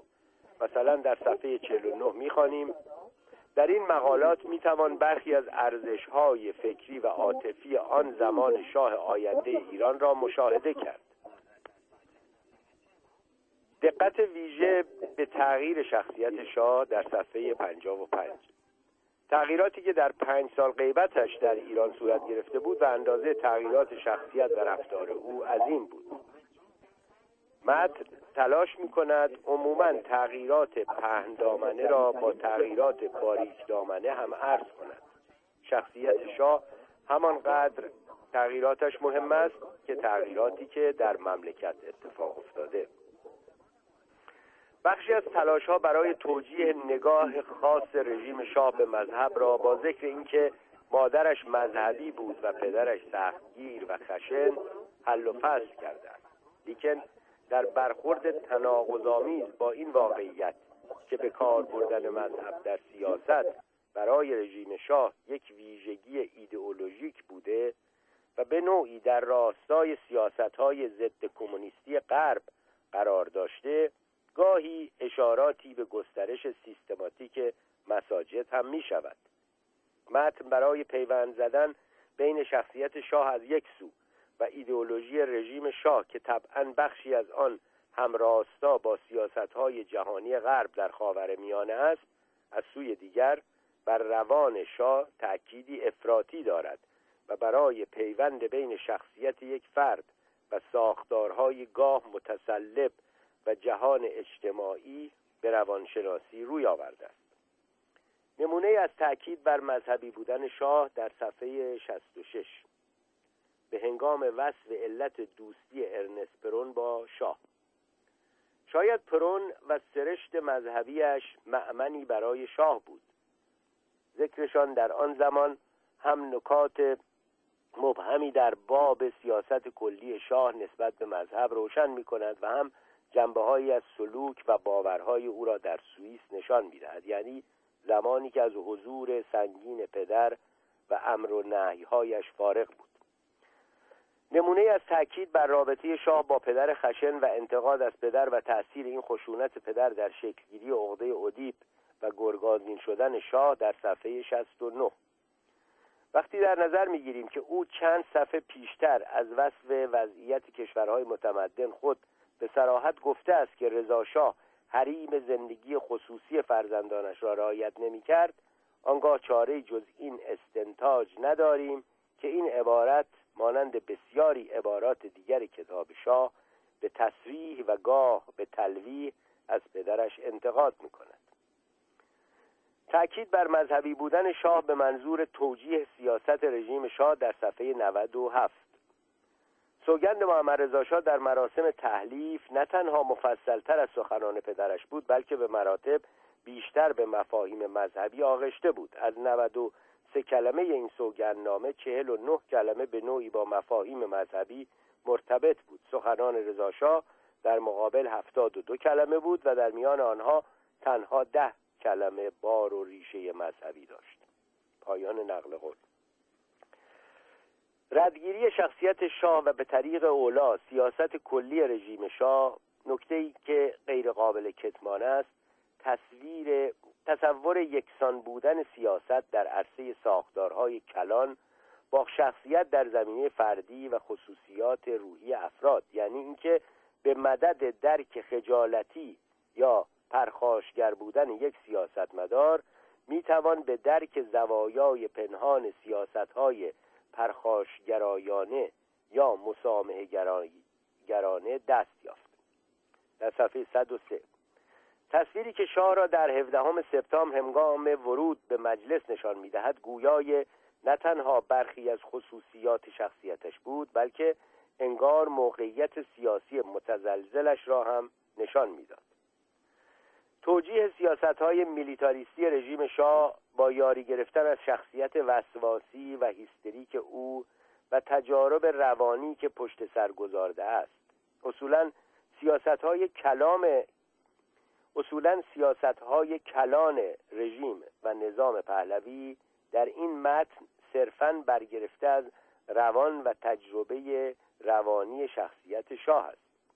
این دقیقا ساختار همان مستندهای عام پسند بیوگرافیک را به یاد می آورد که تحلیل روانی شخصیت بخش جدایی ناپذیر روایت است. در صفحه 117 می‌خوانیم.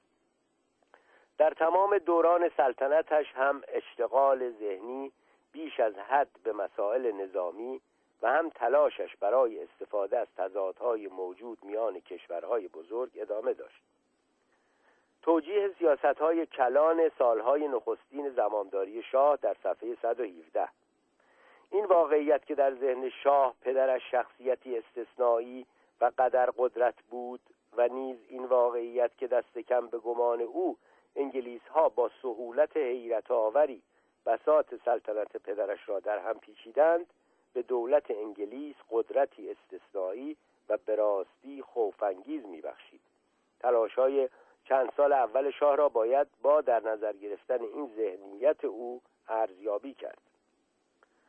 شاه برای حفظ سلطنت باید بر ویژگی های شخصیت خود چیره شود چرا که فردیت او یعنی همه کلیت جامعه و نظام سیاسی ایران. در صفحه 124 می‌خوانیم. ولی کوشش شاه در اجرای واپسین خواستهای پدرش به ویژه در باب حفظ سلطنت در دودبان پهلوی کار آسانی نبود. نه تنها میباید بر برخی از خصوصیات شخصیت خود چیره می‌شد بلکه میباید با بحران تاریخی نهاد سلطنت نه تنها در ایران بلکه در عصر تجدد دست و پنجه نرم کند. گاهی کار تحلیل روانشناختی تنها به شخص شاه محدود نمی شود در صفحه 397 نشانه های افسردگی تیمسار خاتم هم بیان می شود درباره بقایی و مصدق و قوام و گاه حتی تحلیل روانی هوا نیز انجام می شود مثلا در صفحه 505 نوعی اضطراب در هوا موج می‌زد. یا در صفحه 141 با بررسی علل همکاری بقایی با شاه در معرفی جاسوسی جهت دریافت اطلاعات از سران حزب توده شخصیت پیچیدهش برای متن جالب است. در پی کشف ویژگی های روانی شاه علاقه او به خطر و سرعت بررسی می شود صفحه 158 سرعت پرواز و مخاطرات اجتناب ناپذیر آن به زائقه شاه خوش می آمد همه عمر از سرعتهای خطرناک چه در ماشین چه در موتور چه در قایق و اسکی لذتی تمام می برد روی دیگر سکه سلوک آرام و محتاطش همین خطر کردن ها بود. روی دیگر سکه سلوک آرام و محتاطش همین خطر کردن ها بود. کار تحلیل روانی تا جایی پیش بالا می رود که ناخواسته از مخاطب خواسته می شود به بررسی ریشه های شخصیت وسواسی و پارانویک شاه بپردازد. وقتی متن از نگرانی شاه نسبت به رژیم غذاییش و حساسیت نسبت به غذاهای نفقاور بحث می کند مخاطب باید به تبعیت از متن نتیجه بگیرد که شاه در مرحله آنال یا مقعدی دچار تثبیت شده. به همین دلیل به غذای نفقاور حساس است. و چه زورگو و دیکتاتوری روش آکادمیک که مبتنی بر تحلیل علمی است ایجاب می کند که مخاطب تحلیل های روانی را که در متن ذکر شده به هم متصل کند. مهمتر از این حساسیت به غذاها نتایج این تثبیت روانی است. که به شخصیت هیستریک و وسواسی او منتهی شده و از تمام این مسائل مهمتر میلیتاریستی شدن سیاست رژیم شاه و در نهایت سقوط رژیم جملگی از عواقب این تثبیت روانی در مرحله آنال است. در صفحه 191 می‌خوانیم همه عمر شاه نسبت به آنچه می‌خورد و رژیم غذاییش حساس بود. به غذاهای نفقاور حساسیتی خاص داشت. وقتی نگران سلامتش می‌شد این حساسیت و توجه به رژیم غذایی مناسب غذایی مناسب دو چندان می‌شد. این توجه ویژه به رژیم غذایی شاه و عدم توجه به رژیم غذایی به معنی داوری با قاف و زاد او و طبیعی به نظر رسیدن دادگاه های نظامی و فارغ از قیاس با وضعیتی دیگر این گونه قیاس ها منتج به تأیید سوگیری نسبت به وضعیت خاصی می شود نه طرفی آکادمیک. نشان دهنده اهمیت تحلیل روانی شخصیت شاه و بی, اهم بی اهمیت بودن ساختارهای کلان زندگی جمعی اهم از اجتماعی، سیاسی، فرهنگی و غیر است. می توان نمونه های بیشتری از همین فصل و دیگر فصول کتاب ذکر کرد. اما اتناب کلام مانع از این امر است. چرا که این مثال ها بخش عمده کتاب 600 صفحه‌ای را در بر گرفتند. در صفحه 207 متن نویسنده تذکر جالبی در مورد رابطه ساختارهای سیاسی و افراد می‌دهد. پس از اعلام رفراندوم توسط مصدق و اینکه او مجلس واقعی را در خیابان می‌دانست به بررسی این موضوع پرداخته است. نقل قول. طرفداران مصدق اغلب این سخنان را به سان نشانی از مسلک دموکراتیک و مردمی او ستودند ولی در واقع جوهر این سخنان نه دموکراسی که در بهترین حالت توده زدگی یا پوپولیزم است. نظام دموکراتیک واقعی به تفکیک قوا و نظام نظارت متقابل سه قوه مقننه قضایی و اجرایی در یکدیگر تکیه دارد. یکی از ویژگی ها و امتیازات نظام پارلمانی دقیقا در این واقعیت نهفته که بر نظام گزیدن نماینده متکی است و همین نمایندگان قاعدتا حائلی هستند میان شور توده و شعور برگزیدگان مردم. در چنین نظامی مجلس تجلی حاکمیت مردم است. انکار مقام مجلس بالمعال به نفی حاکمیت مردم می انجامد. نمی توان فرض را بر این گذاشت که همه کسانی که قدرت مجلس را انکار می کنند و مجلس واقعی را در میان توده مردم می‌دانند الزامن چون مصدق نیت خیر دارند و از قدرت توده به نفع هدفی پسندیده چون ملی کردن نفت استفاده می کنند ساختارها و اصول اندیشه سیاسی را نمی‌توان بر نیت خیر افراد مبتنی کرد. برعکس باید این احتمال را همواره قائل شد که هر ساخت یا اندیشهی مورد سوء استفاده رهبری با اهدافی نامطلوب قرار می‌گیرد. نظام پارلمانی و تفکیک قوای قوای ملازمش دقیقا برای جلوگیری از چنین سوء استفاده هایی تنظیم شده است. و انکار مجلس و مجلس خواندن تظاهرات مردم گامی بالقوه خطرناک در جهت استبداد است. پایان نقل قول.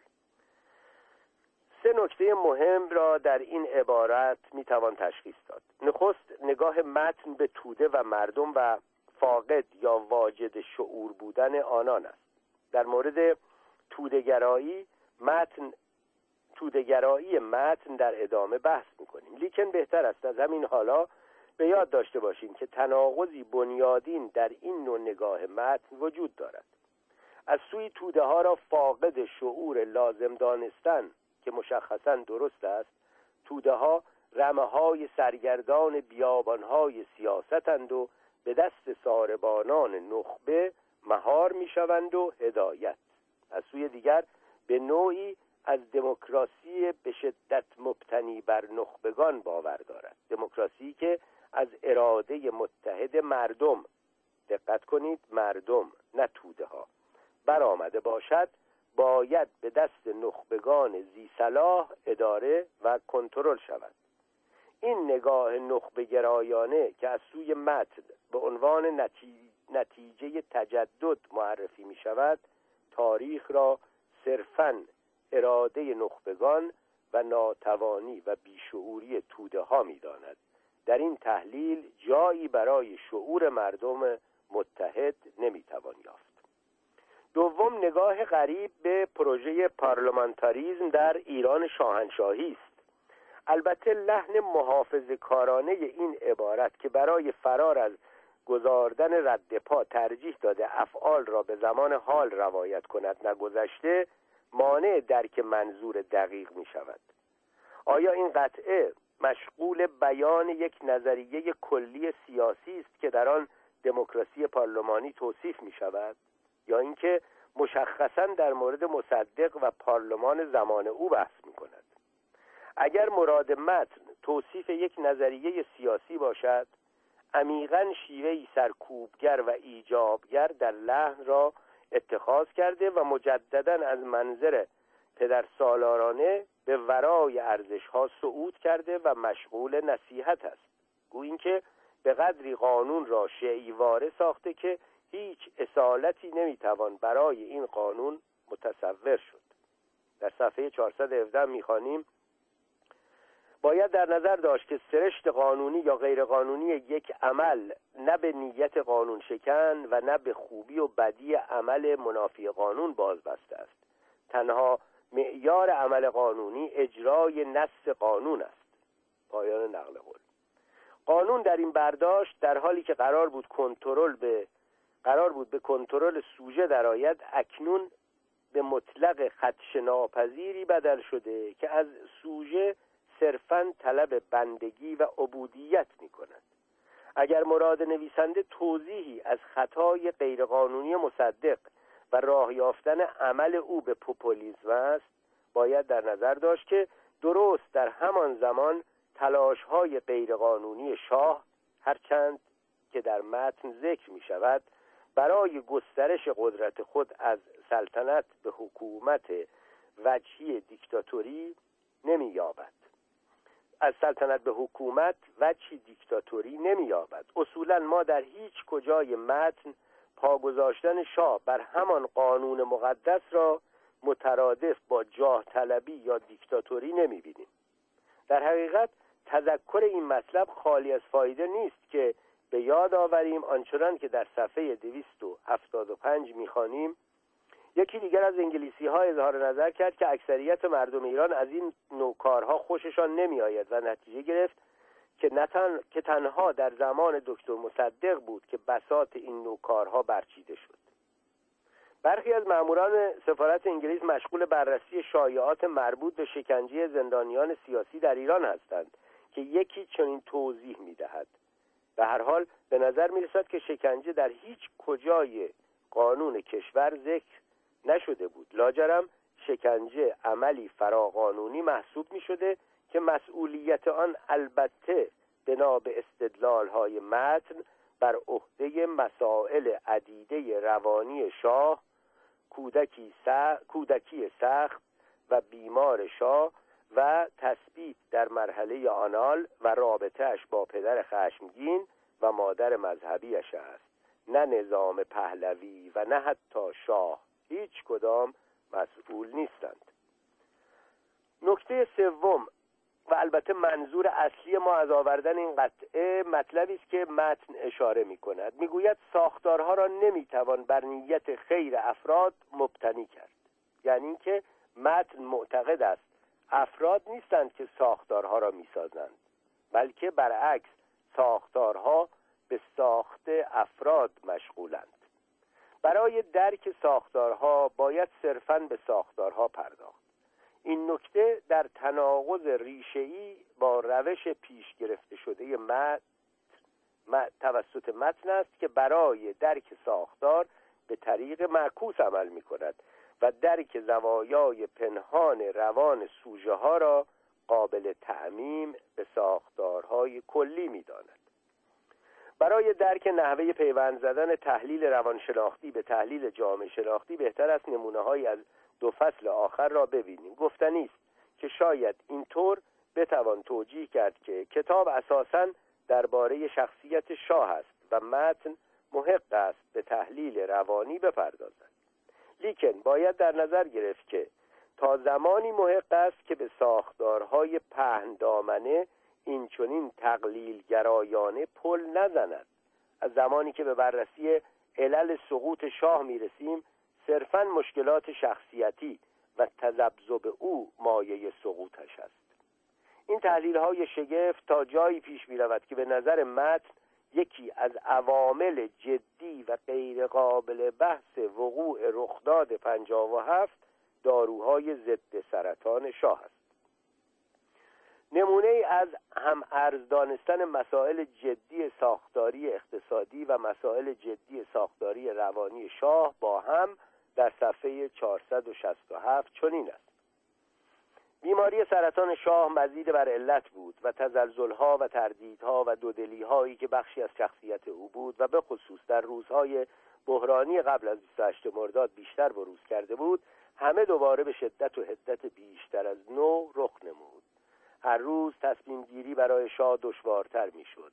اضافه بر همه این مسائل جدی جدی ساختاری اقتصادی و روانی این واقعیت و البته در صفحه 487 مد برای گریز از اتهام تقلیلگرایی تأکید می کند که انقلاب ایران تک علتی نیست.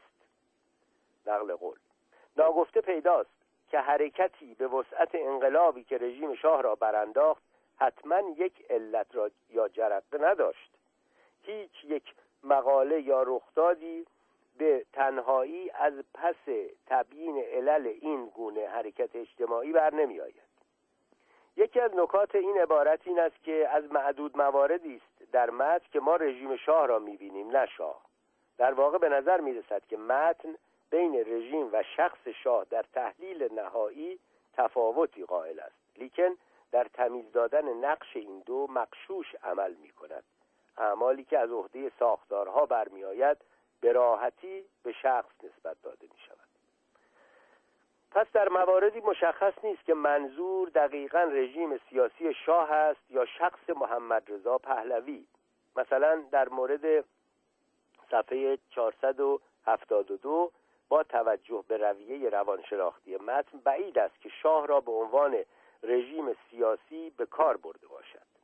در این حال تصور اینکه یک شخص به تنهایی می‌تواند تغییر اساسی در زندگی مردمانی به وجود آورد کمی بیش از حد هالیوودی است. صفحه 472 شاه با کمک به ایجاد طبقه متوسط شهرنشین و با جلوگیری از فعالیت همه نیروهای میان رو و چپ در مملکت زمینه را برای نفوذ افکار مذهبی در میان این اخشار مهیا کرد.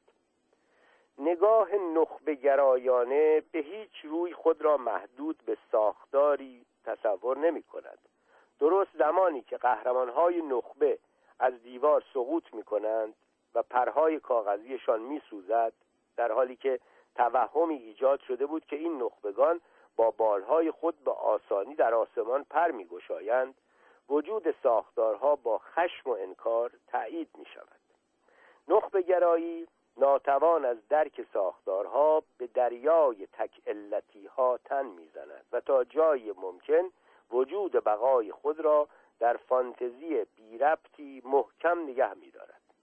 مثلا فانتزی که برای یک نخبگرای ایرانی در عین توجیه تک علتی به هویت خیالین هم آسیبی نمیرساند. تقلیل رخداد پنجاه و هفت به نیروی مذهب است. در ادامه بحث در ادامه بحث بیشتری انجام می دهیم از نمونه های به هم پیوست دادن روان فرد به جامعه انسانی در صفحه 479 می‌خوانیم. هم نرخ تورم بالا بود و هم شمار بیکاران. و در نتیجه شگرت های معلوف کینزی چون افزایش یا کاهش حجم پور و نرخ بهره برای حل بحران کارآمد نبود. در آمریکا این بحران اقتصادی نامتعارف به برآمدن ریگان انجامید که می‌خواست اصول اصلی اقتصاد کینزی را به معارضه بگیرد و گرفت. در ایران رخ نمودن این بحران همراه با بحران سیاسی در جامعه و بحران روحی و جسمی در شاه زمین ساز انقلاب شد. پایان نقل برخورد تک علتی یا جستجو برای علتهای قطعی از جمله علل روانی و شخصیتی برای نمونه در صفحه 481 می‌خوانیم. علت واحدی برای این سیاست های پی در پی غلط سراغ نمی‌توان کرد. هم ریشه های سیاسی و فکری و هم روانی و شخصیتی داشتند. می‌دانیم که شاه در شرایط بحرانی همواره به تزلزل و تردید دچار می‌شد. داروهای ضد سرطان شاه و بایپولار شدن او از عوامل جدی سقوط رژیم پهلوی و رخداد 57 محسوب می شود صفحه 510 شاه که در آن زمان کانون همه تصمیمات مهم لشکری و کشوری بود ناگهان از هر گونه تصمیم گیری جدی عاجز ماند. حتی پیش از این بحران نشانه های از افسردگی بی تصمیمی تسلیم طلبی در برابر حوادث در شخصیت شاه مشهود بود.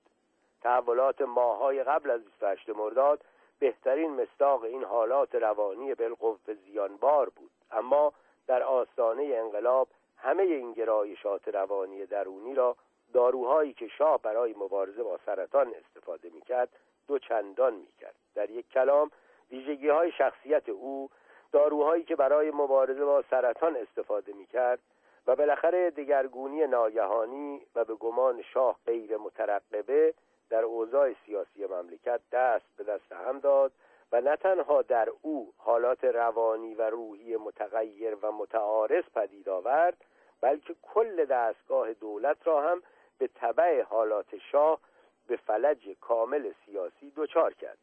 یک روز شاه یک سره افسرده و نامطمئن می نمود و روز و حتی ساعتی دیگر پر از نشاط و اطمینان به نفس می‌شد. پایان نقل قول.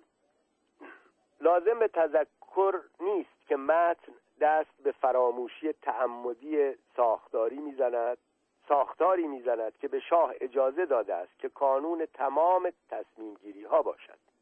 آنچه که در عبارت بالا جالب است وزن هر یک از این متغیر هاست وزن بیماری روانی و داروهای سرطانزا از آنچه که متن دگرگونی ناگهانی خوانده بسیار بیشتر است. فلج سیاسی کامل دولت نه در نتیجه دگرگونی نهایی که در نتیجه داروهای شاه بود. این تحلیل یک سر تقلیل گرایانه منبعث از اصرار به نخبگرایی و تحلیل روانشناختی و اجتناب از به رسمیت شناختن ساختارهاست. گویا فراز و فرودهای روانی شخص شاه از سازماندهی مخالفان شاه در خیابانهای تهران در سرنگونی رژیمش مؤثرتر بوده است. بار دیگر می‌توان نتیجه گرایش های ژورنالیزم عوامگرا را دید که به نوعی از قضا و قدر و جبر نهایی باور دارد و برای رومانتیک ساختن روایت دو نیروی مقابل را تا حد امکان به طرزی اقرارآمیز بزرگ می کند یک نیرو شاه است و تا می‌تواند به رومانتیسیزم هالیوودی دست به دامن می شود و او را شیدایی تحت تأثیر داروهایی نشان می دهد که به جنون دو قطبی کشاندندش نیروی دیگر جبر مهلک تاریخ است. قضا و قدر و به قول متن دگرگونی ناگهانی و نابهنگام که بیرحم است و به ناله و دردهای پیرمردی مریض توجه ندارد و می‌خواهد او را از حق طبیعی و مشروع قرون وسطاییش یعنی سلطنت محروم سازد. اینجاست که میان پرده فیلم را می‌خوانیم. گریه حضار. این کتاب درباره شاه نوشته شده است. پس طبیعی است که به روانشناسی او بپردازد. لیکن غیر طبیعی است که از روانشناسی شاه تکوین موضوعات ساختاری اجتماعی را نتیجه بگیرد. تا کنون سعی کردیم از نمونه های تحلیل روانشناختی شاه در متن مثال بیاوریم. ولی چرا نمی‌توان از فراز و فرود روانی شخص شاه فراز و فرود ایران عصر شاه را نتیجه گرفت آیا اصلی ترین شعار رخداد پنجاه و هفت مرگ بر شاه نبود؟ آیا شاه مرکز سقل رژیم پهلوی نبود؟ چرا روانشناسی شخصی که مرکز سقل یک رژیم سیاسی است به کار تحلیل جامعه شناسی نمی آید؟ تالکوت پارسونز جامعه شناس آمریکایی در نقد رفتارگرایان معتقد است که روانشناسی نمی‌تواند واقعیات اجتماعی را تبیین کند. خود رفتارهای اجتماعی مهم نیست بلکه پیامدهای رفتار در قالب اجتماعی کلان مهم است. در نقد ایدولوژی باید همیشه در نظر داشته باشیم که کارگزار ایدولوژی می‌تواند دچار پارانویا، هیستری، وسواس و یا حتی انحراف باشد. لیکن این مسئله قابل تعمیم به کلیت ایدئولوژی نیست. این فرد می‌تواند هر خصوصیتی داشته باشد که از جمله پدری مهربان و همسری فداکار یا هر چیز دیگر. ولی در لحظه خطاب توسط ایدئولوژی او دیگر صرفا عامل ماشین مهیب دستگاه ایدئولوژیک است. در این متن عواطف و احساسات محمد رضا پهلوی به مسابه امری مجزا و منفک از ساختار نشان داده می شود در نهایت به ارزش گذاری پیرامون یک فرد و احساسات و خصائل اخلاقی او منتهی می شود این کار کلیت ساختار ایدئولوژیکی را که او هم لاجرم جزئی از آن بود نشان نمی دهد اینکه شاه مهمان بازی می کند اینکه شاه خجالتی است اینکه شاه مثل ریچارد دوم است یا مرغدل است یا شیردل است و غیره همگی توصیفاتی از یک فرد است. نکته مهم و کلیدی این است که شاه تعینی فراتر از یک فرد دارد. او به دال اعظمی بدل شده که تمامی دالهای حوزه معناییش با ارجاع به او معنا مییابند. به این ترتیب در جریان تظاهرات علیه رژیم شاه کسی نمی گفت مرگ بر مهمان بازی مرگ بر ساواک مرگ بر فساد اقتصادی یا مرگ بر دسیسه های کاخ نیاوران علیه دولت منتخب.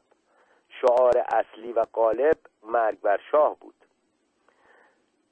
شاه محمد رضا پهلوی نیست که به تنهایی مسئول احساسات و خزائل شخصیش باشد یا نباشد.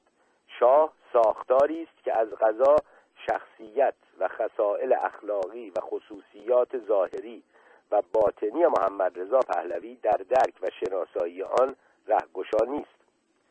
ژان لوک گودار جمله معروفی دارد پیرامون فیلم هایی که از هولوکاست ساخته شده است. او معتقد است که این فیلم ها هیچ یک واقعی نیستند چرا که فیلم واقعی از واقعیت موجود پرده برداری می کند از نامه های اداری که دیر به آشویتس می‌رسند از تلاش ناشیانه افسران نازی در کشتن سریع زندانیان از بدنهای زندانیانی که مردند و حالا جنازه هاشان بسیار بزرگتر از تابوت های سفارش داده شده است.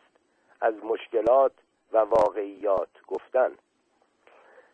اگر بخواهیم نگاهی به واقعیات و مشکلاتی که ماشین ایدئولوژی دارد بیاندازیم باید از ماجراهایی یاد کنیم که طی آن بروکراسی دستگاهی به نام کمیته مشترک ضد خرابکاری نمود پیدا می کند در صفحه 451 می‌خوانیم در واقع در اواخر دهه 60 یعنی زمانی که با آغاز جنبه جریان سیاهکل رژیم یک باره با خطر فعالیت های چریکی روبرو شد و وحشت به دل شاه افتاد روابط واحدهای اطلاعاتی و امنیتی گوناگون کشور چنان تیره و تار و آلوده به بیاعتمادی و رقابت بود که کار به کار مبارزه با این فعالیت ها صدمه می‌زد و دقیقا برای حل این مسائل و دفع این رقابت ها بود که کمیته مشترک ضد خرابکاری ایجاد شد. پایان نقل قول. پرویز ثابتی یکی از مسئولان امنیتی رژیم شاه در کتاب در دامگه حادثه به شرح یکی از کمدی های سورئال این رقابت های بروکراتیک می‌پردازد. تصویری که حقیقتا بیشباهت به شبه آزادی بنوئل نیست. همان صحنه ای که یک تانک در جاده بین شهری از زنی نشانی می‌پرسد. داستان درباره دستگیری حمید اشرف است.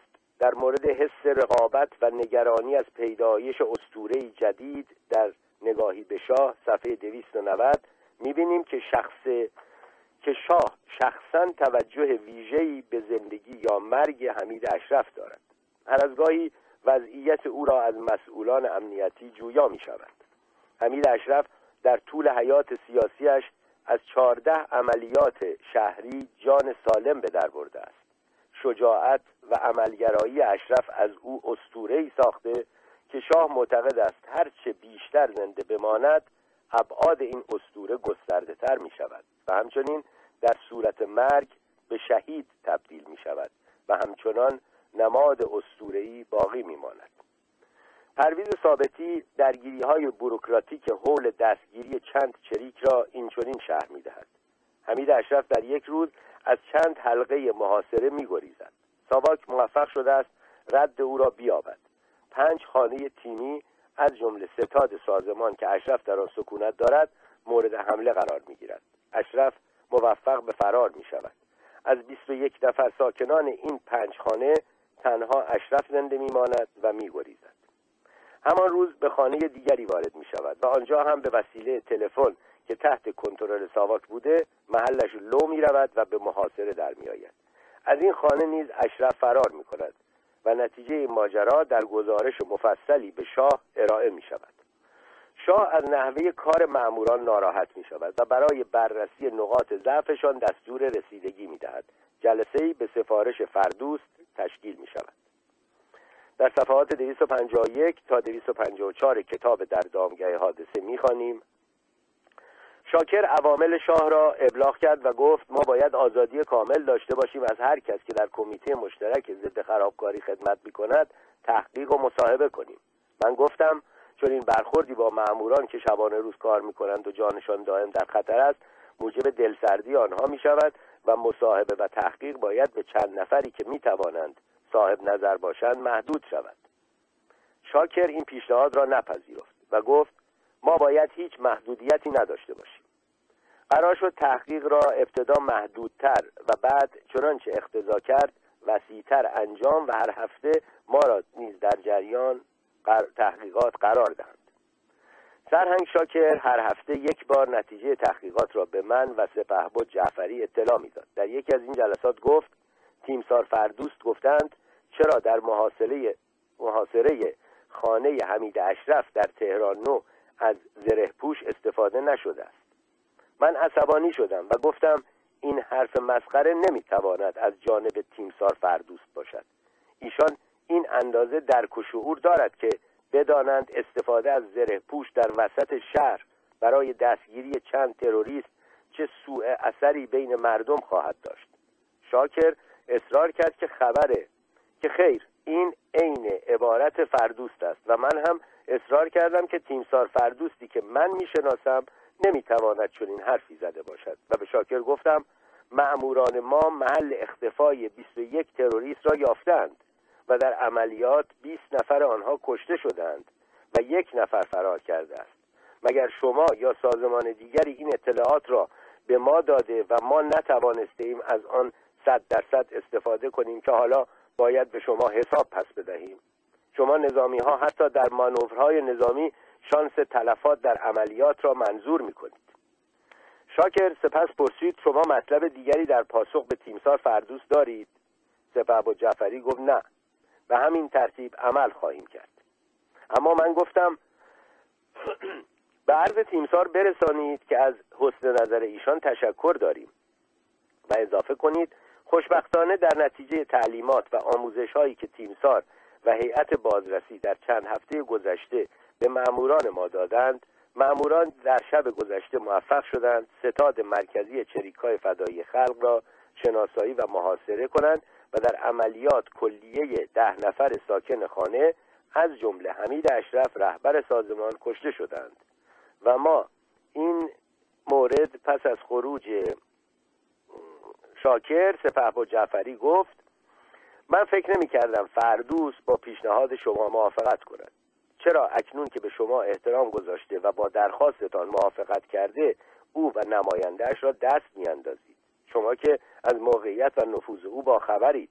گفتم تیمسار جعفری این ناجوان مردی است که شما می‌خواهید سپهبد سمدیان پور از ریاست شهربانی برکنار و جانشین او شوید. و رفته اید به فردوس گفته اید که معموران شهربانی آموزش و تجربه مقابله با تروری... گروه های تروریستی را ندارند و او به شاه گزارش داده و مرد دیوانه مانند شاکر را معمور کرده که به این امر رسیدگی و عده افسر زحمتکش را متهم به بیکفایتی کند. گفت به چه دلیلی می‌گویید من این کار را کردم گفتم هیچ کس دیگری غیر از شما نمی‌تواند این دسیسه ای را چیده باشد و من یک لحظه هم تردید نمی کنم که شما پشت این قضیه بوده اید و در جلسات با شاکر هم همیشه حرفای او را تایید و هیچگاه از همکاران خود دفاع نکردید و این منتهای بیانصافی است که کسانی جانشان هر روز در خطر باشد و کسان دیگری برای رسیدن به مقام بالاتر با سرنوشت آنها بازی کنند. در ادامه گفتم که فردوست نگفته است که اعلی حضرت از این جریان ناراضی است و دستور رسیدگی داده, داده است. می‌گوید گزارشی در این باره به عرض رسیده و اعلی حضرت چون این دستوری را دادند و فردوست به کارهای عملیاتی دستگاه های اطلاعاتی و انتظامی کاری ندارد. باید کسانی او را به این کار ترغیب کرده باشند و این شخص شمایید. چون می‌خواهید که هرچه زودتر رئیس شهربانی بشوید و این علاقه را بارها حتی نزد من هم بروز داده پایان نقل قول.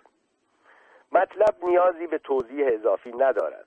کارگزاران ایدولوژی درگیری های بسیار عادی بر سر مسائلی دارند که گاه موجب خسارت عاطفی و جانی به دیگران می شود در حالی که کار به کمدی منتهی می شود هیچ ردی از احساسات و خصائل شخصیتی را در دستگاه ایدئولوژی نمی‌توان یافت.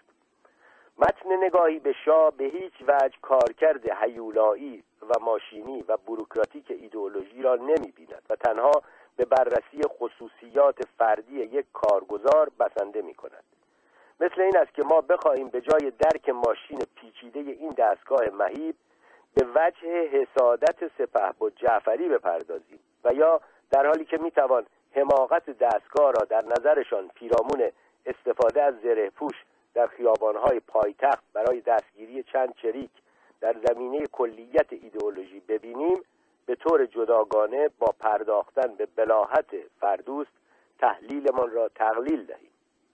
بهتر است با چند مثال بیشتر در مورد نحوه کارکرد ایدئولوژی نقص بنیادین کتاب در عدم توجه به کلیت را درک کنیم. سوژه های دوپاره سخن می‌گویند.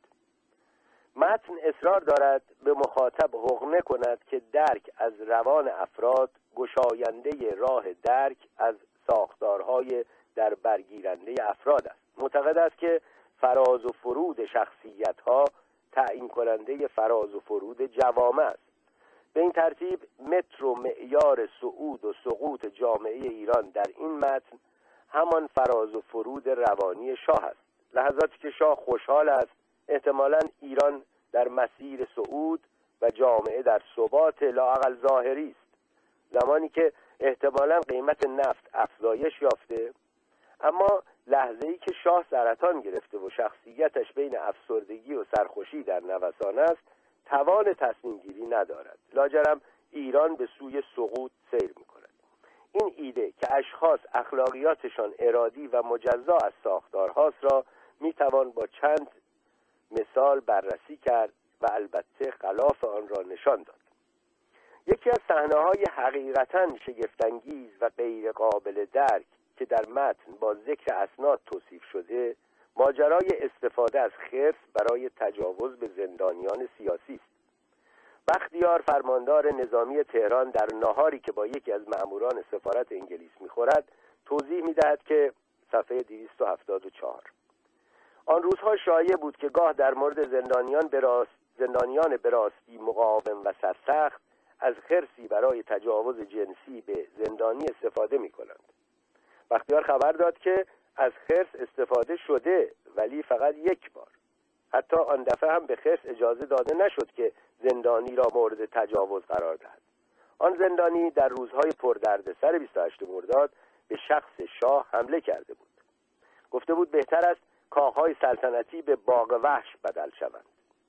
تیمسار می‌گفت استفاده از خرس برای چنین زندانی مناسب بود. می‌گفت به محض اینکه خرس را وارد زندان کردند زندانی از وحشت چنان پیش از اینکه خرس به او چنگ بیاندازد اقرار و توبه کرد. پایان نقل قول. بهتر است برای توضیح به قیاس با چند مثال دیگر بپردازیم. در پانویس کتاب در صفحه 330 به مصاحبه های حمید شوکت با برخی افراد اشاره شده است. بهتر است مثال خود را از مصاحبه های شوکت با کوروش لاشایی استخراج کنیم که که به حاشیه متن هم وفادار مانده باشیم و مثالمان از ارجاعات متن باشد. در کتاب نگاهی از درون به چپ کوروش لاشایی به شرح زندگی سیاسی او پرداخته است. در آنجا برای ما مسئله نحوه یادآوری لاشایی از شکنجه ها و دستگیریش مهم است. پس از اینکه لاشایی به تهران می‌رسد با سیروس نهاوندی ارتباط می‌گیرد و البته به سرعت دستگیر می شود لاشایی می‌گوید احتمالا به تصور اینکه من حمید اشرفم چند روز شکنجه کردند. او در زیر شکنجه به نصیحت های نهاوندی که نکته ای راهگشا در درک کارکرد ایدئولوژیک شکنجهگر است عمل می کند نهاوندی گفته بود اگر شکنجه شدی و درد کشیدی سعی کن فریاد بزنی. چون ممکن است به تصور اینکه هنوز درد نمی‌کشی بیشتر شکنجت کنند و ممکن است کشته شوی. نکته این است که کارگزار ایدئولوژی درکی از ابژه روبروی خود ندارد. او تنها ابزار میل دیگری است. او نمی‌فهمد که انسان زیر دستش در حال درد کشیدن است. باید حتما پیامی روشن و شفاف از تأثیر درد بر بدن انسان انسان روبرو را درک کند تا آنگاه به شدت شکنجه نیفزاید کارگزار ایدولوژی در لحظه خطاب صرفا جسمی است بیروح و دهانی است که ایدئولوژی از طریق آن به سخن در میآید او احساس و مسئله شخصی با کسی ندارد. تنها مشغول وظیفه است. بنابراین اگر مطمئن نشود که فردی که زیر دستش در حال شکنجه است هنوز به اندازه کافی درد نکشیده ممکن است حتی او را بکشد بیان که شخصا چنین قصد چنین کاری را داشته باشد. لاشایی می‌گوید مرا چند روز کتک می‌زدند. روز سوم خودم را معرفی کردم. در اینجا بیشک یکی از صحنه های رقتانگیز خرد شدن و تحقیر بیشرمانه انسان را می‌بینیم. بدن مورد تعدی و شکنجه قرار گرفته از ترس شکنجه و تحقیر بیشتر میلرزد و به تصور اینکه شکنجهگرش همچنان به نیت شکنجه به او نزدیک شده در جای خود تکان می‌خورد. اینک وجود اوریان و آستانه یک فرد در مقابل ماشین در مقابل میل ماشین ایدئولوژی نمایان می شود لاشایی می‌گوید یکی از شکنجهگرانم که شبیه به فرانکشتاین بود به گوشه ای که افتاده بودم آمد. تصور کردم که قصد شکنجه بیشتر دارد. کمی ترسیدم ولی با, با همان حالت چهره سرد و بیروهش زخمهای بدنم را پاک می‌کرد. توصیف شکنجهگر به عنوان فرانکشتاین از سوی لاشایی بسیار جالب است. فرانکشتاین نه مرده است و نه زنده. در اینجا فرانکشتاین داستان ما یا همان بازجو در حالی که گام می‌زند و راه می‌رود تنها میل اربابش را تحقق میبخشد. شکنجهگر ساواک در اینجا صرفا میل دستگاه ایدئولوژی را محقق می‌سازد و در مورد نحوه برخوردش با ابژه های اطرافش به هیچ وجه برداشتی خصوصی و شخصی ندارد. اگر قرار باشد به شیوه ژورنالیسم پسا مدرنیستی روان شکنجهگر یا فرانکشتاین لاشایی مورد تحلیل قرار گیرد احتمالا با گزاره شبیه به این روبرو می شدیم که این شکنجهگر در عین اینکه قسی القلب است از قلبی مهربان نیز برخوردار است. در حقیقت این برخورد متن با مسئله روانشناسی افراد است.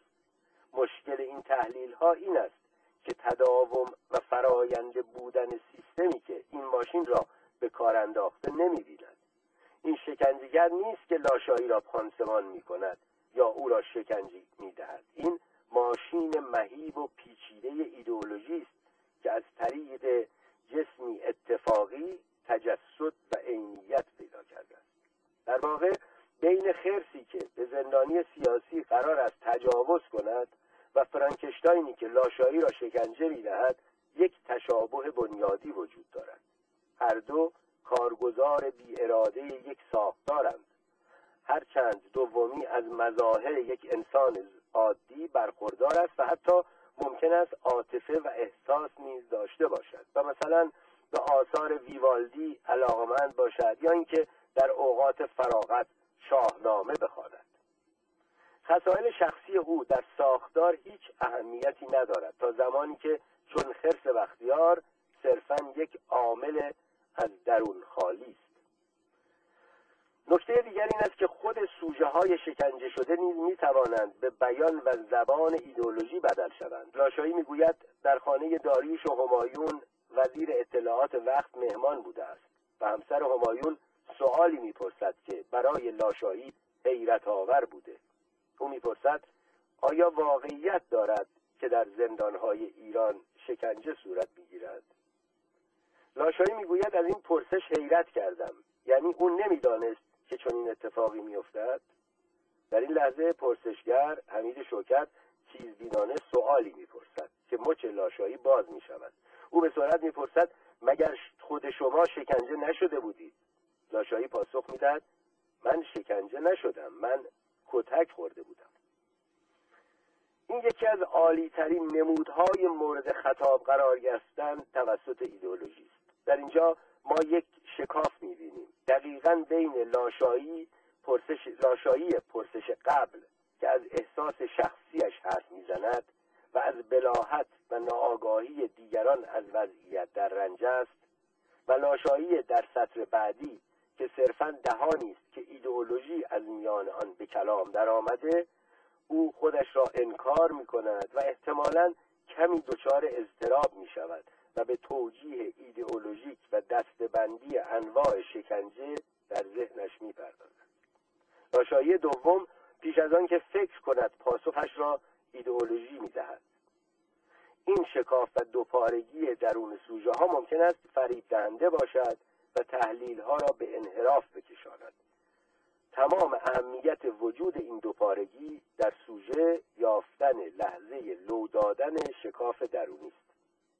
اما برای درک بهتر این مسائل و خانش بهتر از متن و یافتن این شکاف بین ویژگی شخصیتی و ویژگی ساختاری به آخرین و احتمالا معروف این بند کتاب نگاهی به شاه باید رجوع کرد. ضمنا این بند چکیده تمام کتاب است. به نوعی 600 صفحه نوشته شده مقدمه بوده است برای بیان این قطعه. در صفحه 543 می‌خوانیم؟ شاید آنچه را که اوتلو درباره خود می‌گفت بتوان مستاقی از دست کم یک جنبه از شخصیت شاه دانست. پس از آنکه اوتلو از سر حسادت و در نتیجه شیطنت های یکی از معتمدانش همسر دلبند و بیگناهش را کشت به ناظران آن صحنه غمبار گفت وقتی از من می نویسید بگویید که سخت ولی بد دوست می داشت شاه هم به در دو دهه واپسین سلطنتش بر این باور بود که تنها او راه و رسم دوست داشتن ایران را می‌دانست و حاصل این شد که نه تنها سلطنتش را از کف داد بلکه آن عزیزی را که ایران بود به دست نااه انداخت. بلکه آن عزیزی که ایران بود به دست نااهل افتاد پایان نقل قول. احتمالا باید این قطعه را به این صورت خلاصه کنیم. شاه دوست داشت ولی بد دوست داشت.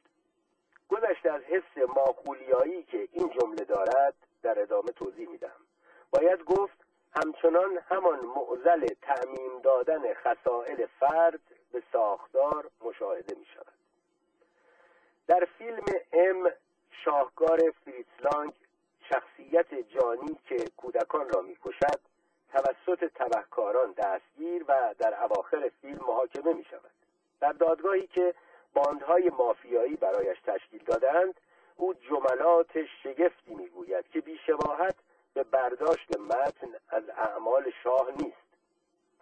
در گریه و ناامیدی ادعای بیگناهی می کند و فریاد می‌زند که او به هیچ وجه قصد آزار کودکان را ندارد. لیکن در لحظاتی حسی غریب بر او مستولی می شود. این او نیست که کودکان را به قتل می رساند. این همان حس ناشناس است که از کشتار کودکان لذت می‌برد بدیهی است که می‌دانیم شاه کسی را شخصا به قتل نرساند. اما نوع برخورد متن و اعاده حیثیت از تمامیت ساختار رژیم پهلوی که شاه هم تنها جزئی از آن بود یادآور استدلال های شخصیت جانی این فیلم است. با این استدلال متن می توان مدعی شد عاشقان سینه چاک و احتمالا بیماری که به صورت معشوقشان اسید می پاشند هم آنها را دوست دارند. ولی بد دوست دارند ثابتی در صفحه 201 کتاب در دامگه حادثه می‌گوید دلیل به زندان انداختن داریوش اقبالی خواندن آهنگهای انقلابی بوده است. ولی بعد از آزاد ساختنش در توضیحی که به اشرف پهلوی می‌دهد مدعی می شود داریوش در زندان اعتیادش را ترک کرد و اصلاح شد.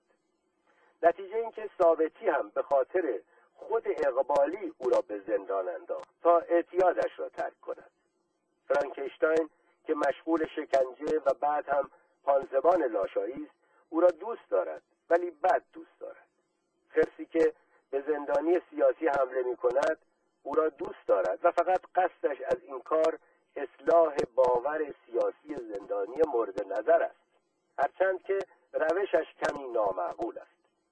در تمام این موارد باید به یاد داشت که ما اینجا در مورد فرد حرف نمی‌زنیم. در مورد ساختاری حرف می‌زنیم که نه افراد را بلکه سوژه ها را تولید و باز تولید می کند این جمله متن حقیقتا جمله خیلی خطرناکی است.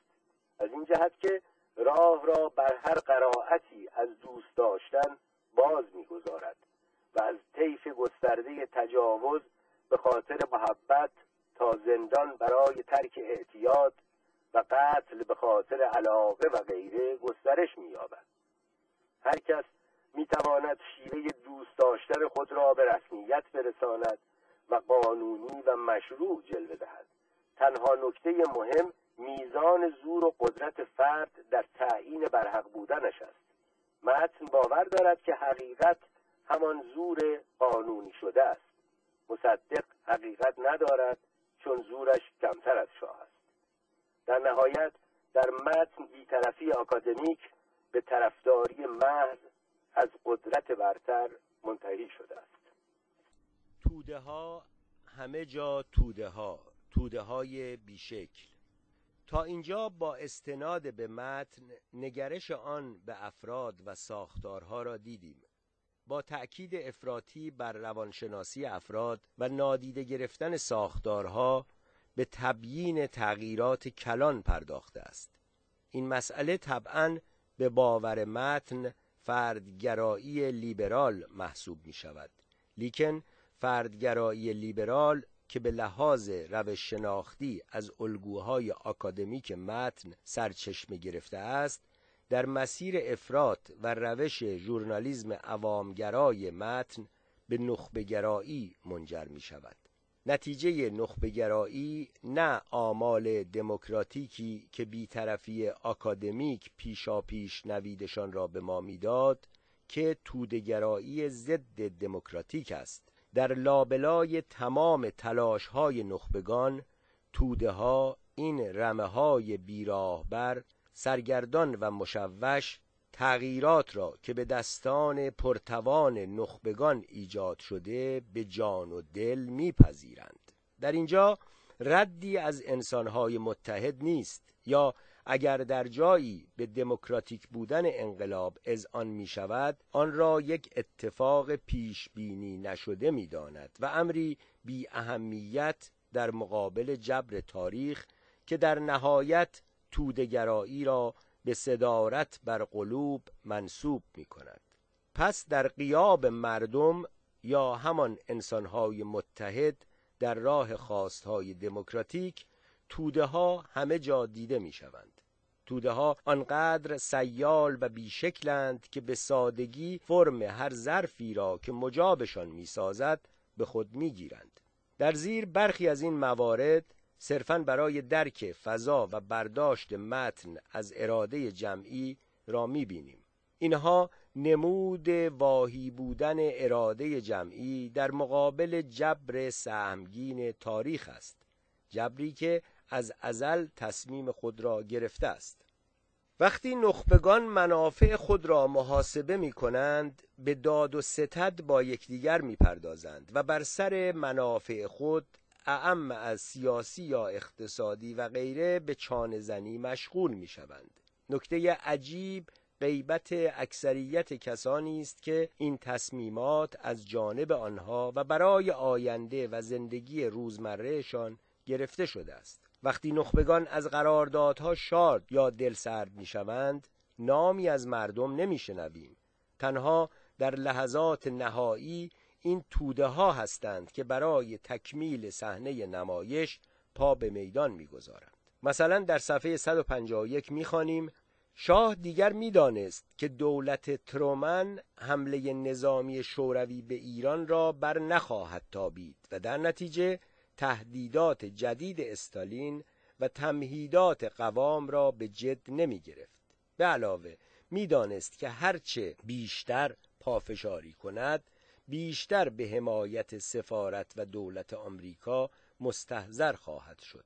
در یک کلام محاسبه قوام غلط از آب درآمد و شاه به دینسان یک گام به هدف نهایی خود یعنی براندازی قوام نزدیکتر شد. پایان نقل قول. در همین صفحه می‌خوانیم که حزب قوام که قاعدتا نمود تودهی یک تشکیلات واهی است در بزنگاه تاریخی تغییر جهت می‌دهد. نه به دلیل اراده توده ها که به دلیل تغییر ساربان. اشرف پهلوی در این مسئله نقش دارد و بدین ترتیب ظرفی که توده ها در آن شناورند تغییر حجم داده لاجرم محتوا هم تغییر می کند. ایرادی به ذکر این مطلب نیست که حزب قوام به کارش نیامد. ایراد آنجاست که تمام حرکات هماهنگ مردمی از جنم حرکتهای توده‌ای از این دست به پوچ بودن تقلیل می‌یابند پس نتیجتا متن این خلع را با حضور پررنگ سفارتخانه ها و توطعه های سفارت ها نخبگان توانمند و در نهایت جبر تاریخی پر می کند. هرچند در متن خواست الهی که شاه بارها از آن یاد می کند به مزحکه گرفته می شود لیکن قطعیت و تردید ناپذیری و چار ناپذیری وقوع اتفاقات محتوم نوع مدرن یا پسامدرن همان خواست الهی شاه است. نظریه توطعه بارها در متن مورد حمله قرار گرفته است و حتی در موردی مفصلا تبیین شده است. اما نوع نگاه به نظریه های توطعه‌ای که شاه می‌بیند در خیلی موارد کلبی مسلکانه است. اینکه شاه اینها را به عنوان نظریه توطعه قبول دارد به سخره گرفته می شود ولی در ادامه توضیح داده می شود که نگرانی شاه کاملا هم بیپایه نبود. این رفتار در متن به طور کلی از باور به حضور نیروهای قطعی تاریخ از یک سو و قدرت نفوذ نخبگان در چرخش و اعمال تاریخ ریشه گرفته است. در این بین توده ها تنها آزینبند نمایش از پیش معلومند. احساسات توده‌ای یا آنچنان که متن مدعی است مردم در صفحه 173 چنین بیان شده است. حمایت علنی از قرارداد الحاقی خودکشی سیاسی است. می‌دانست که مصدق در آن روزها پرقدرتترین سیاستمدار ایران است. می‌دانست که ملی کردن نفت خواست عمومی مردم است و در همه اخشار و طبقات از حمایتی وسیع برخوردار است. به همین خاطر بارها در جلوت حمایت خود از جنبش ملی کردن نفت را اعلان کرد. پایان نقل قول. اینکه مردم حامی ملی کردن نفت بودند به هیچ روی گویای اراده مشترک نیست. این مردمی که اینجا به سرعت از روی آن گذر شده است همان مردمی که برای پسر شدن فرزند شاه دست به دعا می‌برند. همان مردمی که در روز بازگشت شاه از او تمجید می کنند همان مردمی که در روزهای 26 تا 28 مرداد بر علیه شاه سازماندهی شدند یا در مقابل مردمی که هواداران شاه بسیجشان کردند و جاوید شاه می‌گویند. مراد ما از این مطالب یادآوری تفاوت مردم در زمینه های آن است. پیش نیاز تشکل مردم سازماندهی و انسجام است. در این متن لزومی به نشان دادن تشکل مردم جز در موردی که مطابق با برداشت جبرگرایانه متن است حس نشده. در ادامه در این مورد بحث می کنم هر جا که در متن می‌خوانیم فضای مملکت دگرگون شده یا دگرگونی ناگهانی اتفاق افتاده باید احتمال حضور و وجود مردم را در نظر بگیریم. متن ترجیح داده که به توده ها بپردازد و مردم را در داخل گیومه ها یا زیر معانی مضاعف دگرگونی پنهان کند چرا که تعهد متن نه به اتحاد دموکراتیک مردم در تاریخ که به سلحشوری و جاه طلبی و قدرت مداری نخبگان و توفانهای اتفاقی جبر تاریخ است. در صفحه 176 می‌خوانیم فضای مملکت یکسره دگرگون شده بود و قرارداد الحاقی محلی از اعراب نمی‌توانست داشت. در 26 جوان 1950 5 تیر 1329 حاج علی رزمارا را که در آن زمان رئیس ستاد ارتش بود به سمت نخست وزیری منصوب کرد. پایان نقل قول. وقتی تأکید بر نخبگان است وقتی روانشناسی آنان مهم می شود لاجرم شرح تحلیل های نخبگان و اراده های فراانسانی نیز مهم می شود مثلا تحلیل های سازمان سیا یا سفارتخانه ها از وضعیت ایران و توصیه به حمایت از شاه یا عدم حمایت از شاه خیلی مهمتر از توصیف دقیقتر کنفدراسیون دانشجویان یا گروه های مخالف و سازماندهی آنان است. وقتی مردم حضور ندارند اعلامیه های مزهک دربار خواندنی و جذاب می شود مثلا در صفحه 265 می خوانیم پیرامون علت جدایی شاه از سریا بیانیه ای صادر شده است که در آن عالیه ملت ایران. این همان توده های ایران است که اینجا صورتبندی شده است. وقتی که تنها رقص و پایکوبی نخبگان شعفانگیز و دیدنی است پس باید خیلی دقیق مشکلات ازدواج شاه با گابریلا بررسی شود در صفحه 267 می‌خوانیم که چون گابریلا کاتولیک بود و شاه شیعه پس تکلیف مذهب نوزادشان چه می شود؟ بالاخره نوزاد این ازدواج باید قیم توده ها شود آیا شاه می تواند طلاق بگیرد تا با او ازدواج کند؟ کلیسای واتیکان با طلاق میانه ای ندارد پس چه کنیم؟ ژورنالیزم عوامگرا در متن دیدن زرافت های سلبریتی ها را هیجان انگیز کرده و مشغول توصیف نخبگان و راز و رمزهاشان است منش آکادمیک متن نیز تحلیل های بیطرفانه ای از قیاب مردم ارائه می دهد و جبرگرایی و مطلق دیشی پایان تاریخ را در ایران معاصر ردگیری می کند تفسیر نخبگان بر عهده وجه ژورنالیستی عوامگرا توصیف توده ها بر عهده وجه آکادمیک متن. تقسیم کار بسیار مفیدی انجام گرفته است. باز هم توده ها در صفحه 287 می‌خوانیم شاه با شورش خیابانی وسیعی در تهران و برخی شهرهای بزرگ دیگر روبرو شد. صفحه 288 خروشچف می گفت هنگام حمله هیتلر به شوروی استالین برای چند روزی چنان مضطرب و افسرده بود که در اتاقی عزلت گزید و از هر گونه تصمیم گیری عاجز بود. می گفت دوران افکار و کردار استالینیستی به سر رسیده و کشتیبان را سیاستی و فکری دیگر آمده است. دو نکته در این قطعه دیده می شود نخست تأکید ویژه بر تصمیم گیری رهبران در شرایط حساس. دوم اصرار متن که در بخشهای دیگر به کرات آمده تعویز کشتیبان به تغییر سیاست منتهی می شود در مورد نخست تصوری است که متن از وقوع رخدادها و اتفاقات در ایران دارد. شاه ناتوان از تصمیم گیری است. پس اتفاقات بدی برای کشورش میافتد.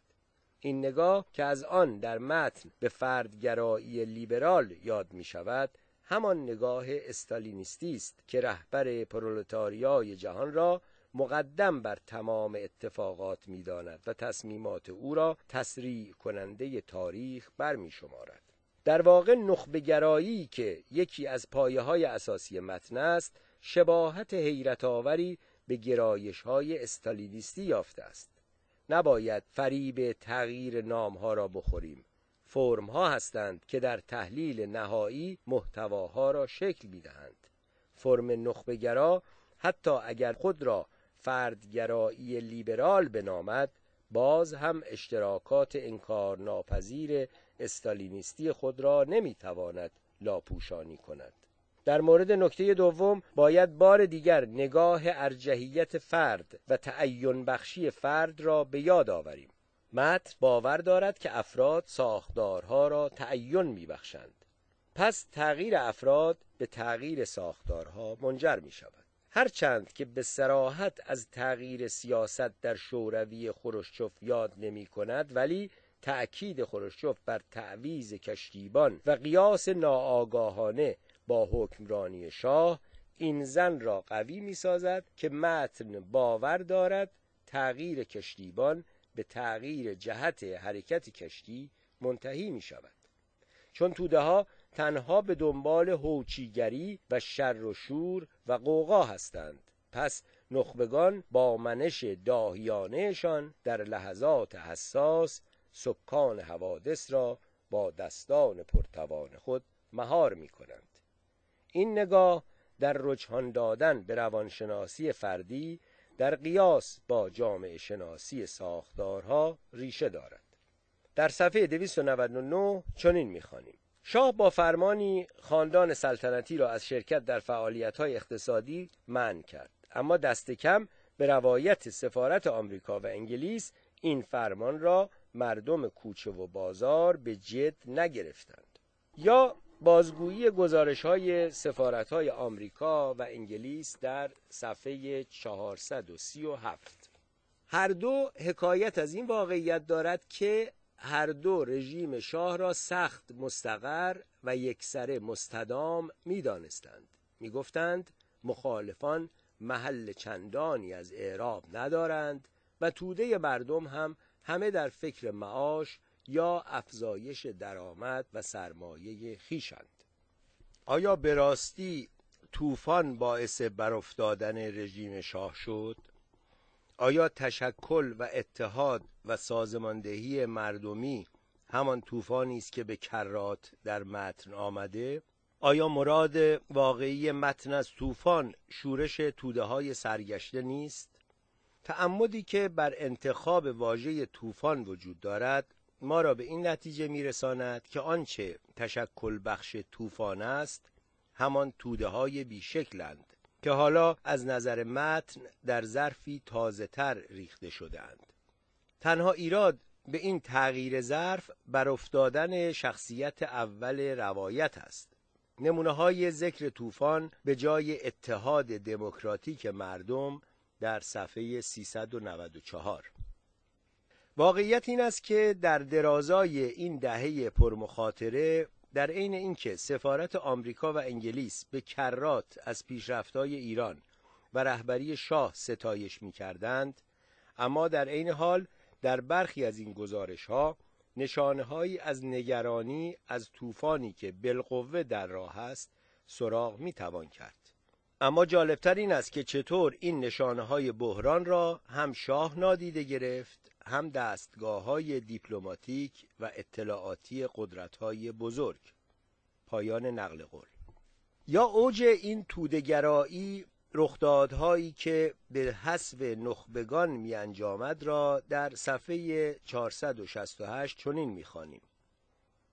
می‌گویند در عالم هواشناسی هر یکی دو قرن یک بار ابر و باد و مه و خورشید و فلک همه در لحظه ای در مسیری مشترک به کار میافتند و طوفانی نادر و ویرانگر برپا می کنند که هواشناسان آن را طوفان کامل می‌خوانند.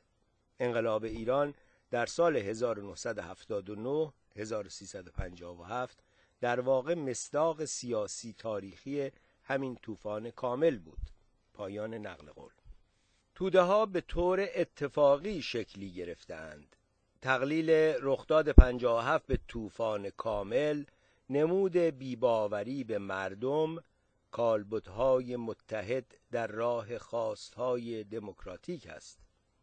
اتفاقی بودن یک رخداد کاملا مسجل است لیکن حذف تعمدی زمینه های تشکلیابی و حاصل خیز ساختن بستر برای وقوع رخداد نشانگر بیباوری به مردم در مفهوم فلسفی آن است. متن برای پر کردن خلع و این واقعیت که طوفان سیاسی تاریخی تنها به مدد انسانها در خیابان رخ می‌دهد دست به دامن توده های بیشکل شده است. لحظه ای که نخبه ها علیل تر از آنند که طوفان را به بند بیاورند باید برای خالی نبودن عریضه و تبیین این مسئله قیاب مردم را با توده ها پر کنیم. بهتر است به کلیدواژه مردم در این متن دقت کنیم. عموما هر جا از مردم نام برده می شود چه در اسناد چه در تحلیل های متن جایگزین محترمانه توده مردم هستند. بهتر است که با اشاره به صفحات 498 و 499 که در آن شرح تلاش های نخبگان ایران نشان داده می شود این قسمت را به پایان برسانیم. شاهد صحنه غریب از به تکاپو افتادن چندین نفر جهت حفظ وضعیت مملکت و آرام ساختن شرایطیم. دکتر صدیقی با شاه مذاکره کرده است. سنجابی با شاه مذاکره کرده است.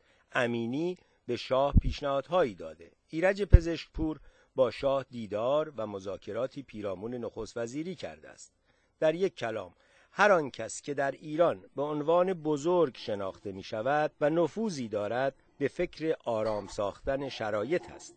در این میان آنچه که بیش از همه چشم را آزار می دهد قیاب ناآرام کنندگان اوضاع است. از این ناآرام کنندگان تنها صداهای مبهم و نامفهومی از بیرون دربار به گوش می رسد گویا صدای اینان تنها حاشیه صوتی بی اهمیتی است که به وزوزهای باد و طوفان مانند است.